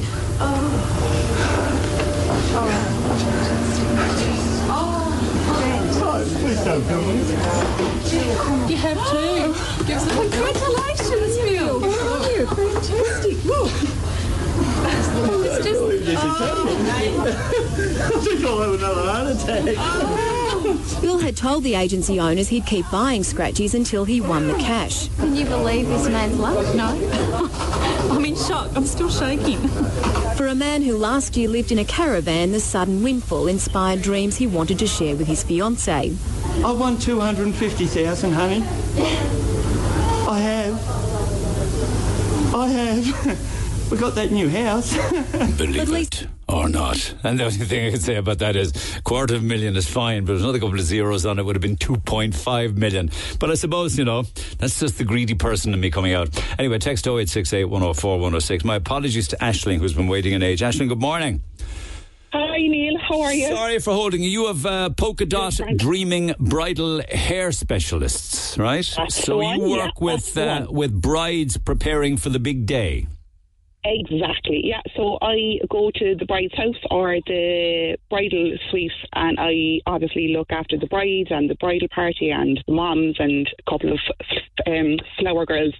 But when you were talking about signs of the afterlife, um, a huge thing, like I'm in this business 26 years. And, like, of course, you have brides that their parents might have passed, or a friend, or a, or a brother or sister. And the amount of butterflies or even robins that can appear at specific times on wedding mornings is unbelievable. Believable and the peace that it brings to like families, it's just so powerful because obviously it's um it's obviously a very excite it's obviously a very exciting day, but emotions can be a little bit tainted if there's a loved one not there. Yes, and the bride would probably be saying to herself, Oh, it would be great if mum was here to see this day. or it would be great if dad was here. 100%. Yeah, I actually remember uh, last summer I was doing a wedding down in West Cork, and the bride was getting into her dress, and the window was open, and a butterfly just flew in, and like I can keep my emotions to a certain point. But I just lost it. I was like, oh my God, this is beautiful. And the bride was just going, oh my God, oh my God. It was just such a beautiful moment for like her and her family. You know, it's just, it's a very simple thing. I'm not religious in the slightest, but I do believe that loved ones send um, signs, be it smaller things or like even a scent of a perfume or something. Yeah, I've had that myself like, actually. on my mother's scent of perfume, and I often, in, in years and years ago, used to, from not often, but from time to time, get the scent of my grandfather's Mick McQuaid pipe tobacco. Those yeah, those kind of things. Yeah, It was it's, yeah, and it's those little things just bring back memories of people that have passed, but they're still sort of there in some sort of in some in some sort of And spirit would you mode. would you say to the bride, "I see this a lot"? Yeah, one hundred percent. Yeah, yeah. And normally when I meet my brides for their um, sort of bridal hair um, trial, if there is a loved one that has passed, they we, they will always say it, which is great Yeah. because at least I at like it's because at at least I have that knowledge Yeah. going in. But there's always signs on like a lot of like wedding mornings that Yeah. like there's a loved one there, and it's really, really um, peaceful for the family. Yeah, yeah. Didn't you, recognizing your voice, didn't you work with Pam and Sophie Brown years ago? I did. Oh my God, oh, that's the one, same long with Ashling. I I haven't, yeah. I haven't seen you? I haven't seen you in 15 years, I'd say. I haven't seen you in years too. Oh my God, that's good. Listen, I'm going to get into go. an awful lot of trouble here now. I'm going to I'm going to pose a question, and it's nothing to do with you nor Pam or anybody, but it does have to do with hair and makeup on the day of a wedding, Okay. right? So you guys, as in you do the bridal hair on the morning, Yeah. others then will come in and do the makeup. I heard a story years ago, some years back, from a makeup artist who does exactly what you Yeah. do, and they go in on the morning, and she was comparing North Side brides to South Side brides. Now, you don't have to go there if you don't wish to, but she said to me that there's a huge difference between families on the north side and a bride on the north side, and families on the south side and a bride on the south side. I am not saying this, lads. This is the story what I was told. Okay. She, she she said that on the north side there'd be food and there'd be tea and there'd be coffee and there'd be all sorts of crack going on. And if you were a bridal, if you were a makeup artist or doing the hair, you'd be coming away with sandwiches and food and gifts and big tips and all sorts of things. And she said that on the south side, you'd be in doing the makeup for the bride and. The, the Southsiders would say, You'd never, you'd never mind if we just squeeze the mother-in-law in here as well, or would you give this person a little touch up and that person a little touch Okay, up? You'd- okay, You wouldn't okay. get, you wouldn't get tea nor coffee nor a tip on the south side. Do you, do you have any, do you have anything to add to that? Well, you're after putting me on the spot now, and I'm like, oh no, Jesus Christ! But right, so I'm going to come at that going. So, like in regards, um, any bride on the morning going, can you squeeze in like an extra person? I myself would normally try, but 90% of the time we can't, and that's because we are on a very Oh, specific time uh, that, frame. Know, but, they, but they'd never ask you to do that on the north side. But they would chance their would. arm on the south And- side. N- Neil, anyone would, whether you're from north, south, east, west, west Cork, anyone will ask you that. Like, honest to God, I could write a book. I could write an absolute book, and, and it doesn't matter what she part of the world She said to me that she actually from. She said to me she admired somebody's shoes when she was doing the makeup on the north side, and you won't turn and say, "Take them away. She, you're the same size as me. You can have them. Go ah. on, go on, go on." And imagine that poor makeup artist leaving barefooted then. Wouldn't she be beautiful? I'm only asking. No, I'm you mentioned there about tips, Yeah, right? So, like, it's very rare that you get a tip in a bridal morning. And the reason behind that, and it makes total sense, is that it is an expensive service because it's such a it's such a specialised service that we as hair and makeup provide. So tips wouldn't be a huge thing. So I would never ever worry about like brides thinking that they have to tip like you don't because the bill is quite a high bill. Obviously the more people you have, the higher the bill it is. So I wouldn't be worrying about tips or anything like that. And I have got fed by both families on the north and the south side. Yeah. Go on. Go on. It- it is expensive. You know, the average, I'm way over time here, but the average budget for a wedding in 2024, including the honeymoon, would you hazard a guess there, see if you're anywhere close No, to it? no, because I know I'll be totally off. 29,624 euro. 29 and a half grand. It's insane yeah, money. there Isn't it insane now. money? Yeah.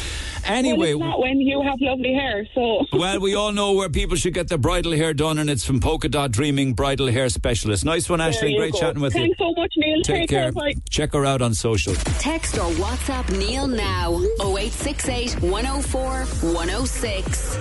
The Neil Prendeville Show on Red FM. Uh, just jumping in, mad busy this morning. We'll come back to other aspects uh, after 11, including the cost of a wedding, actually. I just touched on that. But you were talking about that IMOO watch earlier on that you can give to your child, and it's just got your number on it, and it's got GPS and all sorts of things called the IMOO watch. Got a few texts on that. Uh, it's 129 euro, excluding delivery on their own website. It's called IMOO. Hi, can you not just get your child a Nokia feature phone for 60 euro? Uh, it looks like a very basic phone with no internet, but they certainly will be contactable. So the old Nokia feature phone is another one. A few months before my dad died, I joked with him that after he dies, he should mess with the television to let me know that he's still around. About a week after he died, my television, smart TV, fairly new, started going on and off by itself, like someone was messing with the remote. Make of that what you will, says P. Absolutely. Well, I know what you make of it. It was your dad, and it was a sign. Okay, text 0868 104 106. We'll pick up on the conversations after 11. The Neil Prendeville Show on Red FM. Conversation that matters. All right, uh, by text. Uh, if I remember correctly, Neil, the question that was asked by your texter was show me proof of the afterlife, not stories from people who have stories. Um, do you not think that tunnels of white lights and hovering over your body and moving on and meeting somebody is proof of an afterlife? Anyway, uh, to me, those mediums you talk of are akin to confidence tricksters who go to vulnerable people's doors and swindle money out of them in some way. Here we go again with robins and butterflies, always symbolic of death and the afterlife, and always used by mediums because they are rare. When they appear at, appear at times of grief and vulnerability, they're always taken as signs. But why not crows or flies? It's because they're not elegant and they're too abundant to link them to signs of the afterlife, says Philip. In fact, don't you think there are so many dead in the world that it would be more likely to be crows and flies? Uh, and what about the millions of people who've had people pass away and no one ever comes back to give them any signs? Are there that many people living that are unloved by those who passed over? Come on now, Neil. The question was show us proof. You won't get any call or text of any such evidence as there is none, says Philip in the city. Uh, what type of selfish person God is if we only praise him he will so called save us. How many people have been killed in the name of God? Stop and ask yourself that. Um, Anthony says maybe there is an afterlife of a spiritual nature, but that does not mean that there is a particular God somewhere in all of this. And that is where all wars have been and begun by humans. They all have their own belief in how God is portrayed and that, of course, is the worldwide problem. A friend of mine recently put an anniversary memoriam in the Examiner. It was a passport sized photo and a few sentences, a lot less than what they had wanted to say. Um, if they had put in what they would have wanted to say in the examiner, it would have cost them 1,400 euro for what they wanted originally. The shortened version cost 760 euro. I think this is a ridiculous amount to be charged at a time when you were at your most vulnerable and at a time when you are just capable of thanking everyone and appreciating people's help. Please don't give up my details, but this is an insane amount of money. Well, a passport size photograph and a few sentences does seem like a lot of money. Uh, for 760 euro. I don't know why it would be so small and tiny. I, I accept there's a photograph, but we live in very modern technological days now when you know a digital photograph can be just uploaded quite quickly and, and things like that. But I don't know. Um, Fourteen hundred euro if they'd put in everything they wanted to say. Seven hundred and sixty euro for a passport size photograph and a few sentences. Strikes me as a lot of money. Uh, your thoughts are welcome on that one. Just about the life after death, I was in a very bad relationship. Not many people knew. My aunt, who I was very close with, knew something was going on, but I'd never tell her because she was sick at the time. Two or three days after my aunt had passed away, I had a dream. It was her screaming into my ears, saying, Get away from him. Get away from him. He will kill you. He will kill you. She was screaming. Her voice was so clear. I woke up in a bog of sweat thinking I was crazy. It is something that will stick with me forever. Now, thank you for that, but many people listening and me including included are wondering, did you take your aunt's advice? Maybe you'd like to share. Text 0868 104 106. Now, I don't want to keep uh, Azim uh, too long. I was talking earlier on about, I don't have the actual text in front of me now, but I was talking about Carry On and Douglas and fights and Stanley Knives and kids age 14, 15, and 16. Uh, and I read out about four or five different texts from people who were troubled by it. Uh, Azim, good morning. Uh, good morning. Thank okay. you. Okay, so I'm I'm actually just endeavouring to find those texts right now while you while you tell me. Oh, I have them here. Does anyone know if there's anything been done about the gangs hanging around Douglas? Um, one gang in particular are going around with knives, threatening young kids. It's a huge concern. Anne Marie said they're aged between 13 and 17, and they're carrying Stanley blades with them. That's just a couple of them. What can what what can you describe? What did you see? Well, in my case, it was uh, uh, kind of extremely disturbing. And because it wasn't, to be honest, a gang of teenagers, let's say 16, 17 years of age, but in front of Costa a week ago, uh, kids, a group of kids aged 10, 10-ish up to 13, 14 maybe, uh, they attack a boy kind of such a, in, in a kind of cruel way that they wouldn't back off for for no reason. Okay, And this is Costa Coffee at Douglas Village Shopping Exactly. Okay. Uh, On a daylight, you know, full of people. The boy just walking in its own, very nice, quiet boy, and and they attack him. So we start bleeding from his mouth. Uh, I went outside, and a couple of others as well. They they start. Uh, uh, uh, you know, intervene. I went outside with my friend. I, I was drinking coffee, and uh, kind of they, they went away for, for, for some for a bit for uh, uh, for some time. But then I kind of because they wanted to come even inside. I mean, they were such a um, such a such a kind of in that sense that they have no fear. Like even I was standing there. I'm I'm small to middle kind of build, and I, I don't get intimidated easily. because they're kids uh, at the end of the day. So you But then- intervened and they backed off for a while. Is that what you're saying? Well, they backed off, kind of, but not really. They wouldn't be afraid. I mean, not not not afraid, but they wouldn't care if if I was there or others as well. And so one one of them or two. I mean, I saw one of them, but later on, because people were recording, uh, two of them they they pulled a knife, kind of like kind of kind of uh, uh, Swiss Swiss type knife, something like that. I didn't pay attention. People are describing them as Stanley blades. Uh, no, Stanley Blade. I heard um, a group of other kids uh, by the by, by the park, some somewhere near near near the park in Douglas. That was described. Um, I, I heard that as well. But those no, those was kind of. Uh, there's a video recording by because the guys were called later. Some, something kind of maybe I, I didn't pay attention. That that minute I didn't care much what they had in, in their hands. So I, I was focused in the way how they behave and how they could attack someone for for no reason whatsoever. Now. Mm-hmm. And I mean, one of them as well, because my harsh accent would say was through kind of kind of uh, racist. Uh, chance, like say, go home, whatever. Oh, they you were being It doesn't racist towards you because you're of Turkish origin. No, I'm not Turkish origin. I'm Albanian origin, but yeah, Albanian, I mean, my so- apology. They were telling you yeah, go home. That's okay. Okay. Yeah, like, I mean, yeah, 20 odd years or 20, more than 20 years. I'm I know. I that know. wouldn't bother me. That wouldn't bother me at all. But it bothers me the way how they act. So it means they, they, I mean, if they, if they grew up in kind of an environment like uh, with, with with such a thinking like for someone else, or hanging around with knives and attacking others. And I mean, it's that these kids they're supposed to be at school or at home or playing out there. I mean, it's today they attack a kid for no reason, but tomorrow they can attack a, But when you- a, a woman or Oh, absolutely. But when you challenge them, at some stage, two of them pulled out knives. exactly one of them, at least one of them I saw, but then there was a recording from from from from from other guys and and uh, CCTV. Uh, another member of staff from Costa, in fairness, a young boy intervened as well. I mean, you Okay, could- yeah, you and others. You took the you took the injured lad inside, did you? Yeah, exactly. I took and I cleaned his, his blood and I like we gave him warm drink and water. I called his father. His father came later on. He thanked me. He got in touch a couple of days later that his son is doing very fine. The guards, I had to go, but the guards came an hour or two later. I heard uh, to, when I went back to Costa to drink coffee. The guards came. They said we'll get in touch next day or two. They we had nothing, and it's kind of like worse.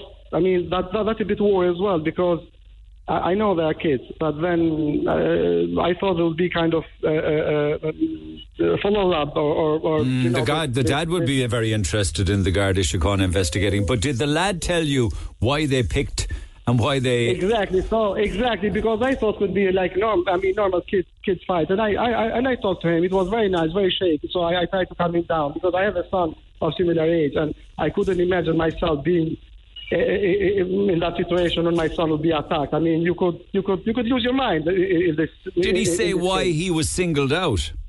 Exactly. He said, I said, do you go, do you know them? Do you go to school, same school? He was from Douglas. No, he said, he was from, from, from, from Douglas, but he goes to uh, Bishopstown school. No, he said, I never seen in my life. He looks very genuine, a very nice guy. I mean, very shaky.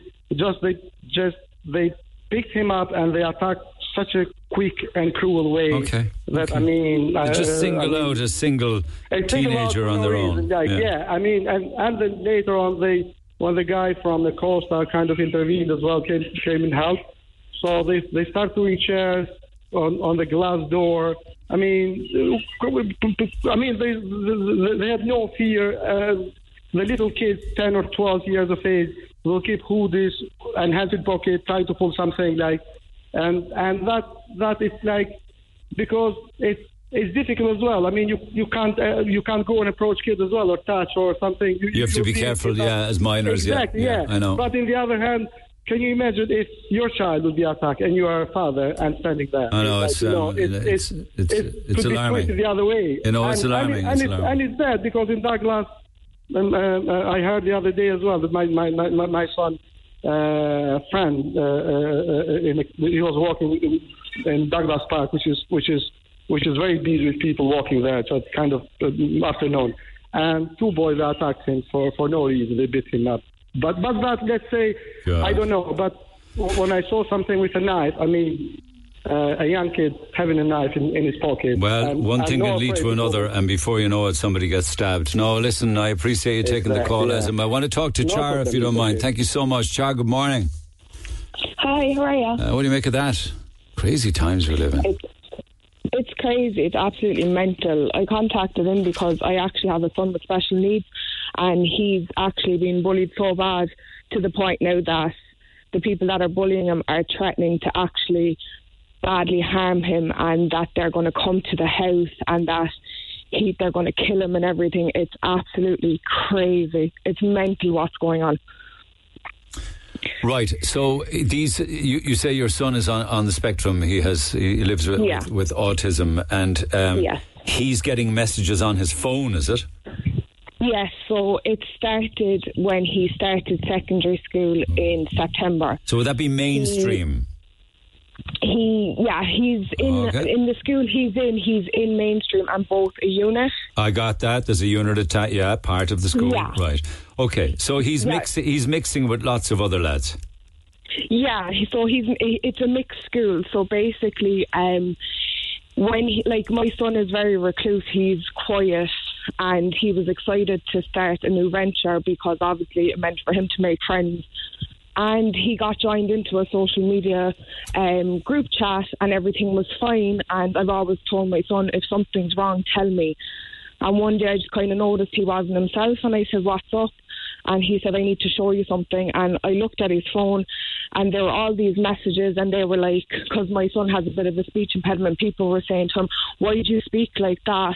What's wrong with you? Are you slow? Are you stupid?" All these horrible, nasty, nasty messages. So I got a bit concerned, and I kind of just monitored it for a day or two and then these messages started coming in um, about basically, see, my son thinks a girlfriend is a friend that's a girl. Yes. So if somebody said, "Is that your girlfriend?" he'd be like, "Yeah," as in a friend. So they were asking him these stupid questions. Oh, is this girl your girlfriend? This, that, and the other. And he was like, "Yeah." So I found out then because he came home. He was like, "Look at these messages." The person in question knew what they were doing and was like, "Oh, I'd love to be your girlfriend, but we won't tell anyone." But then she was screenshotting the messages, putting them into another group chat. They were all laughing at him, and they were like, "You're too ugly to have a girlfriend. You're slow." They were using the R word. Um, they were just basically taking the absolute mick out of him. My child was devastated. He was very, very upset. So I rang the school straight away. So I these are boys and in, and indeed girls targeting him. Yeah. Yeah. Okay. Yeah. Yeah. No, because this is very, very serious now. You should be very much Yeah, on alert. Yeah. Yeah. Yeah. And I got onto the school straight away. The next day, I had a meeting. My son and my partner, we were straight down to the school. I had his phone. The school genuinely seemed like they were taking it very serious. They took all notes. I showed them the messages. They sealed all the names of the people that were saying stuff. They asked me then nicely, they were like, Look, can you take him out of the group chat? I said, Yeah, no issue. I said, I didn't take him out. I said, Until I showed you the messages. I said, Because if I take him out of the group chat, the messages disappear. They took pictures, they had the names, they had everything. They told me that they were going to speak to the kids in question, but that they needed the parents there with them. That was fine. Um, I left it a few days ago and I contacted them about an update. And one of the girls in question uh, had the same name, first name as another girl that was in on it. And basically, my answer was, "Well, your son got the wrong person." I was like, "No." They were like, "No, he did." I said, "You've seen the names?" And I have, I'm friends with parents in the year, and their kids were like, "No, that was the right girl. That was the right girl." And all the school were concerned about was, did you speak to anybody regarding this outside the school? And I mm. said, yes, I did. I spoke to my family. Mm. And they were like, do not be mentioning names. The wrong girl was named. I said, no, she wasn't. I said, But, he, but, he, but even he says she said about one particular girl. There were other individuals beside. Oh, just just Yeah. hold that thought, actually, if you don't mind. I'll come back after the break. Text 0868 104 106. Call Neil now. 0818 104 106. The Neil Prendeville Show on Red FM. Mm, just listening to uh, Char's story so far, where, okay, maybe one girl was mistaken. I don't know whether she was or not. Char says no, but there were other other kids involved in this. What, what kind of age group are we talking about here, incidentally, Char? Hang my apologies. I think the line moved on me. I have it here now. Char, what, what age group are we talking about? Hi, they're between 14 and 15. Okay. So, but there, were, there would have been numerous kids uh, calling him Yeah. names. You're stupid, you're slow, Yeah. you're ugly, you're the R word, Yeah. you'll never get a girlfriend. Yeah. So, Yeah. and how long ago was this? This is ongoing since September. Since and- September. And have the parents been in with the kids?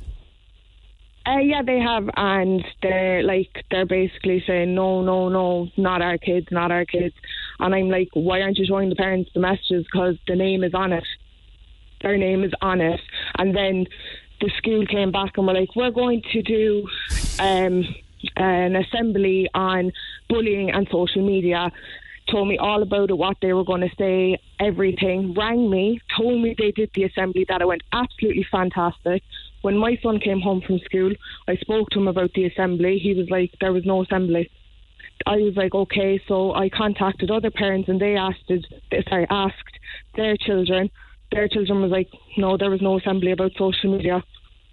So I contacted the school once again, went down, had a meeting. I said there was no uh, assembly, I said, about social media. And they didn't even say, actually, no, there wasn't. They didn't say anything there. They just kind of blanked the whole thing. And I said, you have to do something. I was like, because I said, it has Why to be in the it? school. They told you that there was. Yeah, when you challenged them, they didn't deny whether there was or there wasn't. So No, why they do they? deny it. So why am I a layperson then, thinking that they made it up? I just think it's absolutely crazy, to be honest, Neil, because I've been constantly challenge, challenging them. I've been sending emails. I'm not getting updates. I had a meeting recently regarding, like, you know, just a parent teacher meeting, and I brought it up again. I said, How's everything going on in the school?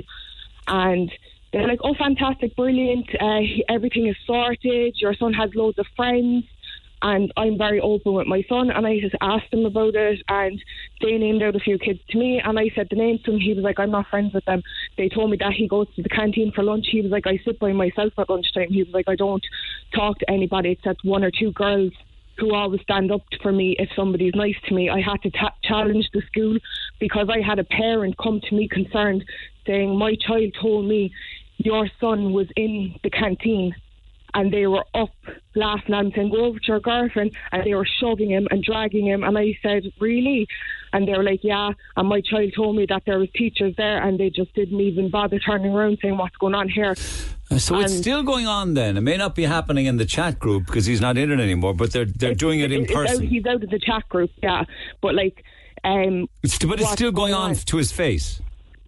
It's going on to his face, and in certain senses, it's still going on on social media because I always say to him, "Don't add anybody you don't know," and Okay. No, my, my worry for my worry and your worry as well is that it would have a very very serious effect on your son psychologically, Yeah. and you wouldn't want him to harm himself. I hate saying yes, that to you. but- exactly. I no, but I actually I expressed that to the school because I said.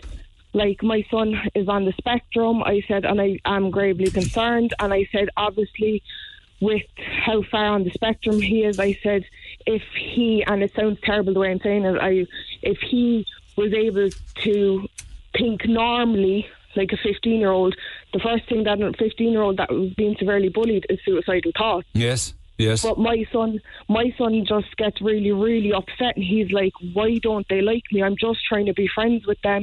I'm just nice to them." And stuff like that, and he is very, very conscious. And as I explained to him, he was like, "Why doesn't anybody want to be my friend? I try so hard. I'm not going to lie. I've sat and I've cried over it because, I, uh, me personally, as a mother, that's heartbreaking. But it's also the case that I can't go up to somebody and say, "Can you please be friends with my son?" Because that's not how it works. So this started in September because that's when he started Yeah. in the school in September. So it Yeah. started straight away. Yes, it and, did. and Well, the victimization of him is, is clearly is clearly motivated by the fact that he's on the spectrum. Yeah, it is. It is because, like with my son, basically, he comes across across as very flamboyant. If you get what I mean, like he is a mad sports fan. He plays soccer, basketball, every sport going, but it wouldn't stop him from singing and dancing to a musical. And I think that's what boys are picking on there a bit like, oh, he's a bit feminine. And it's little things like that, but then he was Unfortunately, you need one or two, and before you know it, they have a group of like-minded bullies um, and That's it. abusers. It- you know, because it is it is abuse. is. Yeah. And, And, did like, you know, ever go to the guards? I am actually strongly thinking about it because now the fact that they're being threatened, well, they're threatening him, and like they have said other stuff to him, Neil, and it's actually, I always say, it, kids are kids, boys are boys. They are, do you know what I mean? Especially Oh, I know that, but he has challenges in life as it is, notwithstanding the fact that there's supposed to be happy times in school starting out in Yeah, and he's school. not. I He's see been denied all, of uh, that. I mean, some might say you should change schools, but you know. he's literally deteriorating as the days are going on.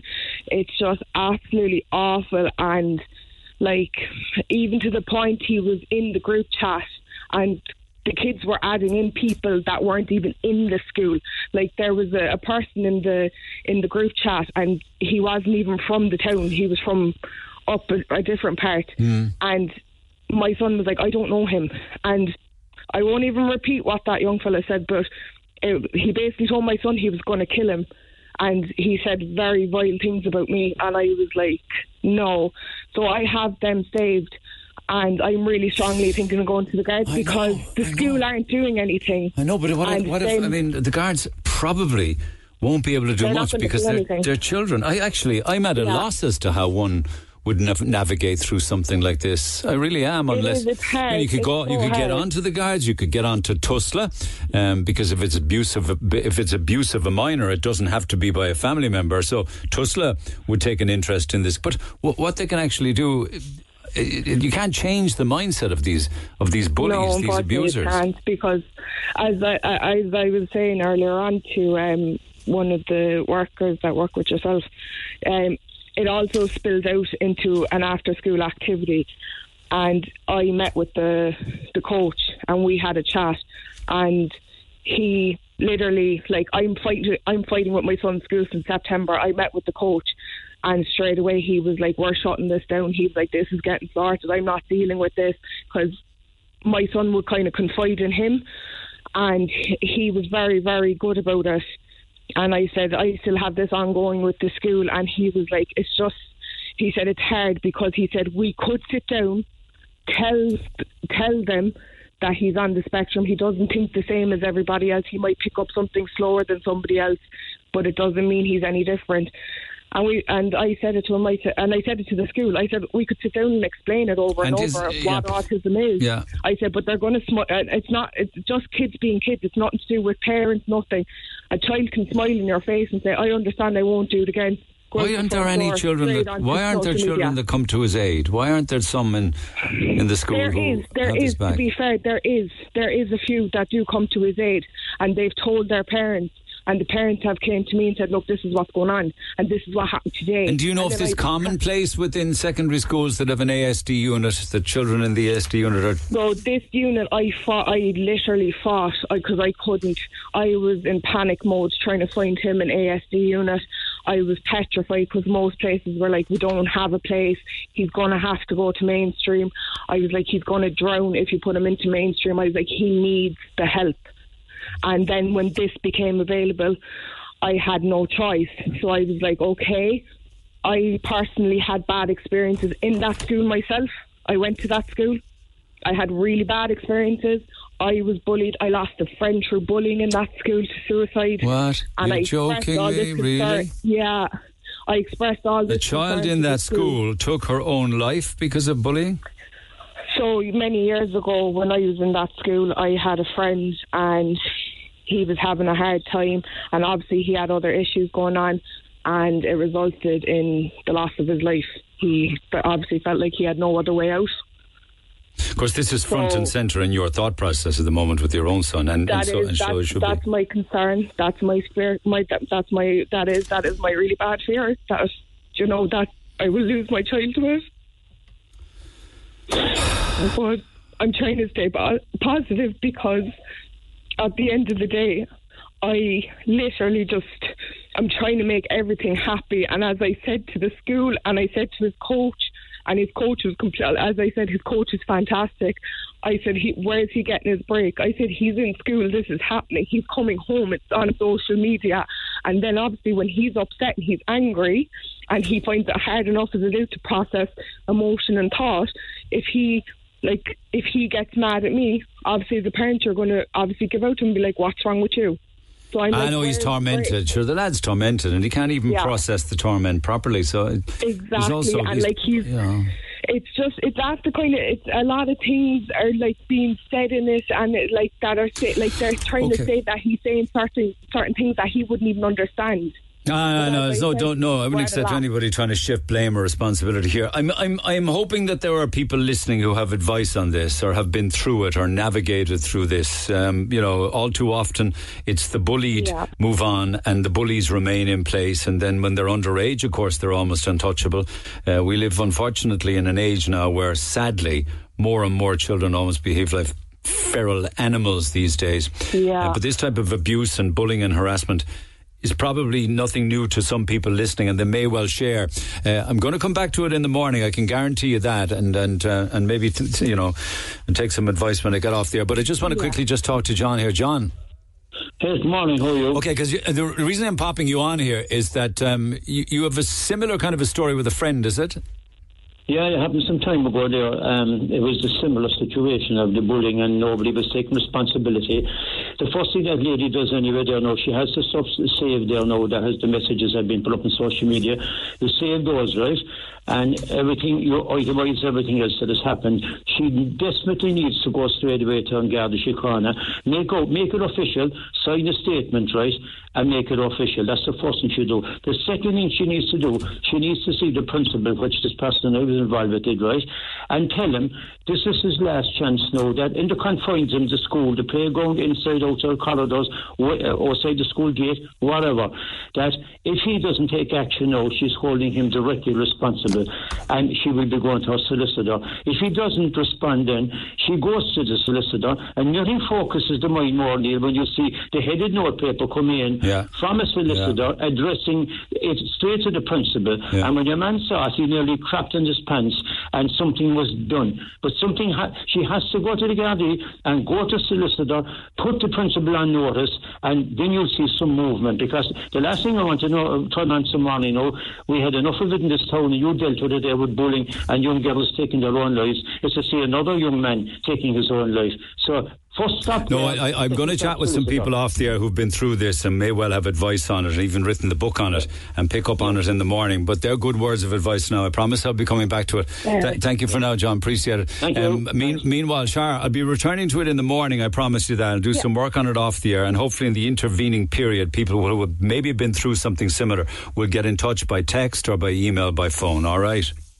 Perfect. Thanks Okay, very but take much. on what take on board what John is saying, and we'll talk again tomorrow. We'll we'll get you sorted. The Samaritans lads are always for anybody going through a traumatic circumstances like this. One one six one two three. If anybody is affected by my call with Shar, the Samaritans are available on one one six. Uh, one, two, three. But if you want to share or do have words of advice or you've had a child who's been through something similar, uh, text 0868 104 106. Pick up the phone on 0818 104 106. Uh, or if you have a story to share by email, neil at redfm.ie. The Neil Prendeville Show on Red FM. Conversation that matters. To get involved, and we'll pick up on this again in the morning, but I want to do something that I've planned for a couple of weeks, and that is welcome a guest that has come from um, the, well, oh, two different parts of America where she uh, plies her trade, the one and only Lorna. Um, is it Laura Berna? It is Laura Bryna, but I can answer to anything you'd like. so, as a musician, you're you split your time between Los Angeles and Nashville, but you're here to find your great grandfather, or at least the roots of a man by the name of Cummins, isn't it? yes, so if anybody here knows the Cummings name or can help me find my family. Let's let's return to that in a few minutes' time because Okay. I greedily wanted to use the opportunity to hear you do your thing um, because uh, I've been watching your stuff online and you are an incredible talent and you've played Thank you so much. indi- individually in your own right. You're really rocking it, but you've played with some of the serious greats in the music industry over the years. So thank you. You you you arrive with guitar player um, whose name I incidentally don't know. So introduce yourself there, Mr. Guitar Man. My name's Eric. Eric, good to see you. He's fantastic. I'm He's sure our he band leader. Let's. Oh, so part of the whole band, though. It's a much oh yeah, bigger yeah. band. I've seen oh, we've got a big rocking band. We like to push the edge, give a little attitude and sass, you know, as I you do. It, I love it, as you do. Okay, as you do. Working with the likes of yourself or Taylor Swift or Emmylou Harris. But let's see what you're capable of doing. So, what have you got in mind? Well, I thought we'd hum a little tune called Certified, which is out right now. It's a little sassy attitude one Okay. about being really crazy, because aren't we all a little crazy, you know? Okay, well, you hum it and I'll sing it. Go ahead. Okay, perfect. Here we go.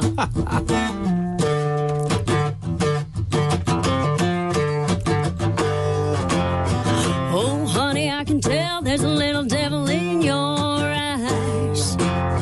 Look like you're a cowboy running from them five old lights. Bet you like playing chicken on the train tracks, pitch black with no headlights. Yeah, honey, I can tell that we're headed for a real good time. Buckle up, baby, you better hold on tight. Cause I'm a wild ride, a dynamite, fist fight. Got you hypnotized, little moonshine, two time burning down a Friday night. You say that you like to party. Well, let me tell you a little something about me. Hey, baby, if you want crazy, I'm certified.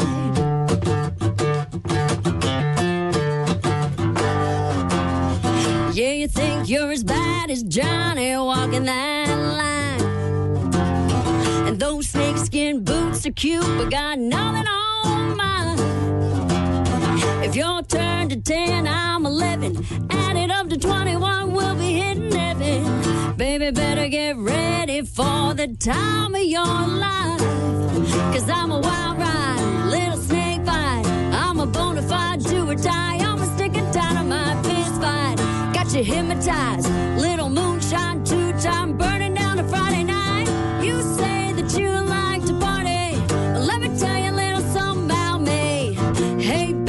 if you want crazy, I'm certified.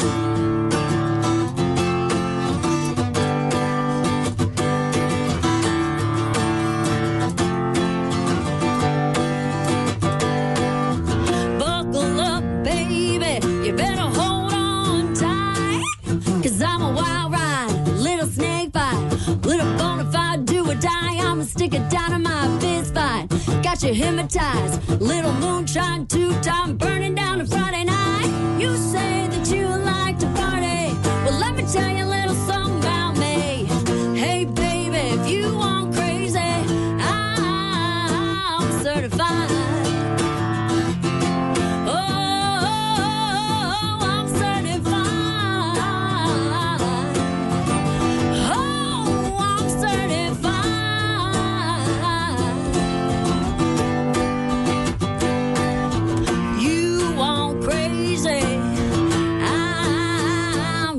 certified. You're certified. I'm going to stay away from you. Uh, mind you, I, I am there in my mind in the Nashville bar, sitting at the counter with a cold beer in my hand. Yes.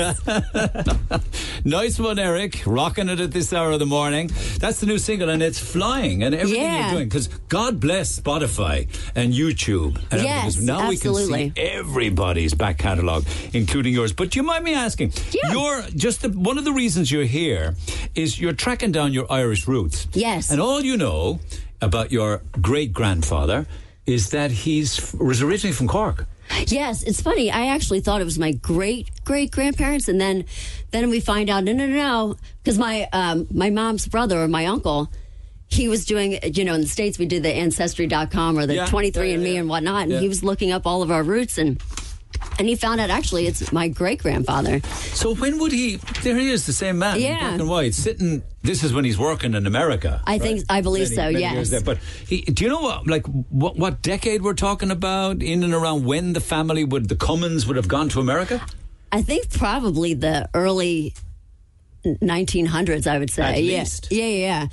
But yeah, I want to go to the Epic Museum and find out some more, and, and it's exciting. Yeah. I bet you have all these crazy Americans that come over trying to find their yeah, roots. or if you're or if you're overseas and you meet a crazy American, you tell them where they're from. They want to know if you know. Oh, I- oh, you know Laura. You know Laura Bryna. You know that crazy chick. Yeah. Uh huh. Or do you know you know the Murphys? I have relatives called the Murphys. You know the one that you know that went to here, and oh yeah, we met him at that bar, and then yeah, mm-hmm. So had a this- shindig with my mom. This, okay, sure. this guy, um, went to the States, so at least 100 years ago, maybe 120, 130, 130 years ago, Jack Cummings. Yes. And all you know is that he was from Cork. Yes. That's all I know so far. you yeah. don't know whether he was city, county, east or west, nothing. I don't. Okay, okay. So what are you? Can you check for birth records or anything like that? I think you can do that at the cen- Epic Museum, I think. Yeah. And, uh, you should try and find a census if you know brothers and Yeah. sisters or anything like Right, that. Right, okay. Do you have his birth date? I don't. And no one in the family would know. Not not yet. So if anybody's out there in Cork, help me. I need all the help I can get. It's a tall order because all we have to work with right now is um, Jack Cummins. yes. What did he do when he went to America and who did he meet, settle down with? Because you're, you're here as a result. Well, you're not here as a result of. You are here as a result of him. I'm here planet. for all of the above. Yeah, yeah. I'm here for the good crack. Although I have to say, it probably sounds like drugs when I say it, as opposed to lots of fun and a good laugh. But So when he went to America, right? yes, he um from that picture. From what we know, he worked in the U.S. Patent Office Okay. or the government somehow. Something. Where is this? New York or D.C. in Washington? Okay. Yeah, we're uh, well, we can trace our family. I think like six generations in the Washington D.C. area Yeah, too. So yeah, yeah. Yeah, But it draws a blank on this side of the Atlantic. yeah. Yeah. So and Yeah. then my my father was adopted, so we don't totally know all of that either. Do you know? Do you know where Jack Cummins is buried? I don't. I like. I'm really kind of a lost cause. But you want to fill in all of the detail Yeah. before maybe 1900 or something. Yes. And Jack, so we what we had to work with is Jack Cummins from Cork, your great grandfather, went to America, ended up on the East Coast, worked as a patent in the patent office, but besides that, nothing. Right. Okay, That's Well, where I'm at. Yeah. Help. I need some help. well, let's see if anybody Help can, can, can shine any light. Because we don't know how many in the family left at the same time, how old he was when he left. I know. I, yeah. I'm, exhausted. an, I'm a disaster. well, let's just start. So, what kind of work are you going to be doing trying to find them? You say the epic. What do you say? Yes, they said that, uh, the, a great place to go is the Epic Museum in Dublin. Right. Okay. So apparently they have a lot of information about On people who on people who are a lost cause like myself. So, um, So, what's your plan when you're not looking for your great grandfather? Are you playing gigs here? Are you doing anything like that? yes, we have a fun gig. Are you coming uh, tomorrow night? Where is it? It's at the Barber's Bar. Everybody's doing it. Where's it. that? Uh, it's in Stoneybatter in Dublin. Everybody's doing it. I try Come and, on. I, I try and avoid as many reasons as possible to ever go to Dublin. yeah, but hi. Here I is. No, but I've got you here now, so I can get you to play a second song. You see, so we're Uh. we're, we're we're we're treated by you without ever having to travel up there. Oh, well, you know, besides li- living in Los Angeles and Nashville, I'm all over the place. I live in my suitcase, basically. My parents. Well, I tell you, That my you parents have said, uh, nice and clean and well ironed and the. Do you, do you ever hear? Did you ever hear about the rivalry between New York and Boston? They just don't Oh. get on, right? For sure. Yeah, For sure. Well, Cork and Dublin is the same. Yeah, but you know, see, that's where I bring my crazy, my little certified crazy. You know, I got to bring that in there too. so- Okay, well, we've had we've had certified. Yeah. Currently rocking it on the Billboard charts. Yes. Um, any chance I might squeeze another one out of you? we can, we can. Eric! Come on, Eric. He's not even ready. What are you leaning up against the door smoking a cigarette? Yeah. Typical Nashville style there. No Stetson for me, pal. So we're calling this a little bit of a swamp swag. Swamp swag. Swag. Yeah, it's a little uh, country fried. This is same dog. It's uh, definitely a, a sassy one too, as you do. So what's it like then working with Taylor Swift or Emmylou Harris? Or You know what? So great. I mean, Emmylou was awesome. I got to open for her at the Meyerhoff uh, Symphony Hall in Baltimore, and and you know, I opened for her, and there it was. I was singing my songs, and I came off stage, and there she was in the wings, and. You know, she didn't have to do that. I mean, here she is, this legend. I mean, she's Well, sings harmony She with so many, her. And her she's so nice and so philanthropic. And she comes on after me, and and and she and she as I was leaving, you know, as I got off the stage, she was like, you know, she's like, great job, I love your music. Went on stage. She didn't have to say anything about me, and she came on and she's like, "How about Laura Bryna, everybody? What a great job!" You know, just went on, and I was like, "What a class act!" Yeah, yeah. you know, and yeah. both of us didn't being see you as the threat. Didn't need to do it. She was just Darling, magnanimous. Yeah. She is so nice Yeah. and and just so uh, yeah. I mean, just a class act. And she's played and you know she sings every different kind of music. She's done harmonies for all the different greats and and and just. And uh, country music is so lucky to have her. I mean, she really is an icon, and God, just absolutely stunning in your- person yeah, and yeah, inside No, too. I love your sound. I love your sound. I've, I've seen the, the full band sound that you produce. It's fantastic. Thank It's you. Oh, we got some more stuff. We've been writing a lot in Nashville. Yeah, like I said, I'm in the uh, airport quite often. Um, I live in a suitcase. My parents call me an airport hooker because I give new meaning to fly the friendly skies. Apparently, You're clocking up the air miles. You probably fly first class at this stage, yeah?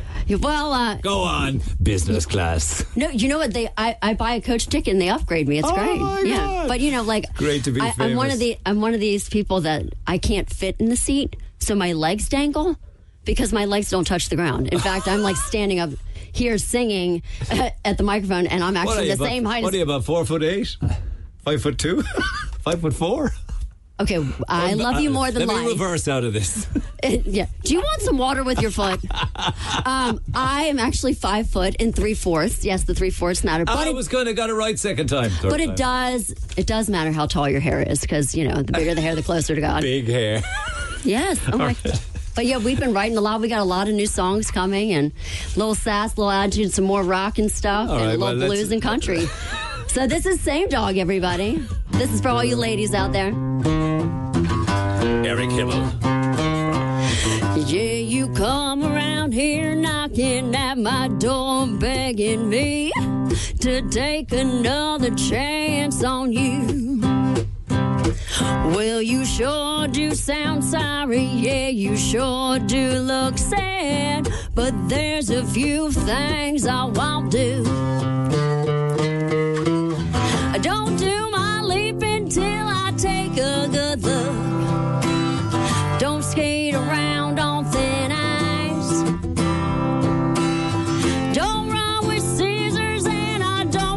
With fire. And you don't let the same dog bite you twice. No, I don't let the same dog bite me twice. Well, every time I start the weekend, I can hear my mama's voice saying, Baby, darling, don't be no fool. Oh, you don't know how bad I want to throw you a bone, but that would just be breaking all the rules. I don't do my leap till I take a good look. I don't skate around on thin ice. Don't run with scissors and I don't play with fire. And you don't let the same dog. No, I don't. Now, honey, no, my mama didn't raise no fool, son. Mm-mm. You tell him, Eric. Cause that ain't it. We got your crack right here.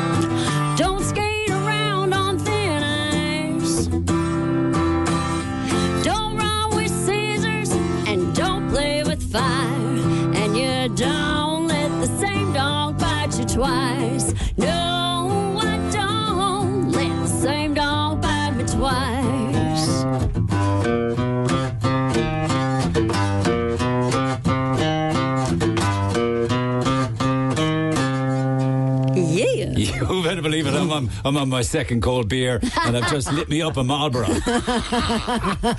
That's a bit like uh, fool me once or once bitten, twice shy, isn't it? Yes. Don't let yeah. me. Yeah, I love it. I love it. I love it. You're in great voice this morning. In Thank you so Laura. much. Listen, I wish I had more time. Good luck with the gig in Dublin, right? Because you're going to be there. Because I'm. Because you're going to be there. We're going to have that my beer. avatar will be there. And, and yep, and you're going to sing a few tunes with us. You're going to come up, do some harmonies. So everybody should be there. Six thirty. I know take- it's a little early, but you know, you come come from work, come be with us. Why not? I, I mean, mean- if somebody wants to make the journey and the trip, well and good. But the next time you're do a gig, do a gig down here. Well, bring us back. Good luck with your um, with your great grandfather, right? I know you're going to be going to the Epic Museum in Dublin. So call me if you get news, will you? I want to know about. Jack Cummings. So don't be a stranger. You have our details. Absolutely. I want to know the next chapter in this story. Okay, Okay, let's do it. So don't be a stranger. oh no, I'm coming back. I'm going to haunt you. I had a feeling you'd say something like that. How do you live with her, Eric? You got a, you got a switch off button on the back there?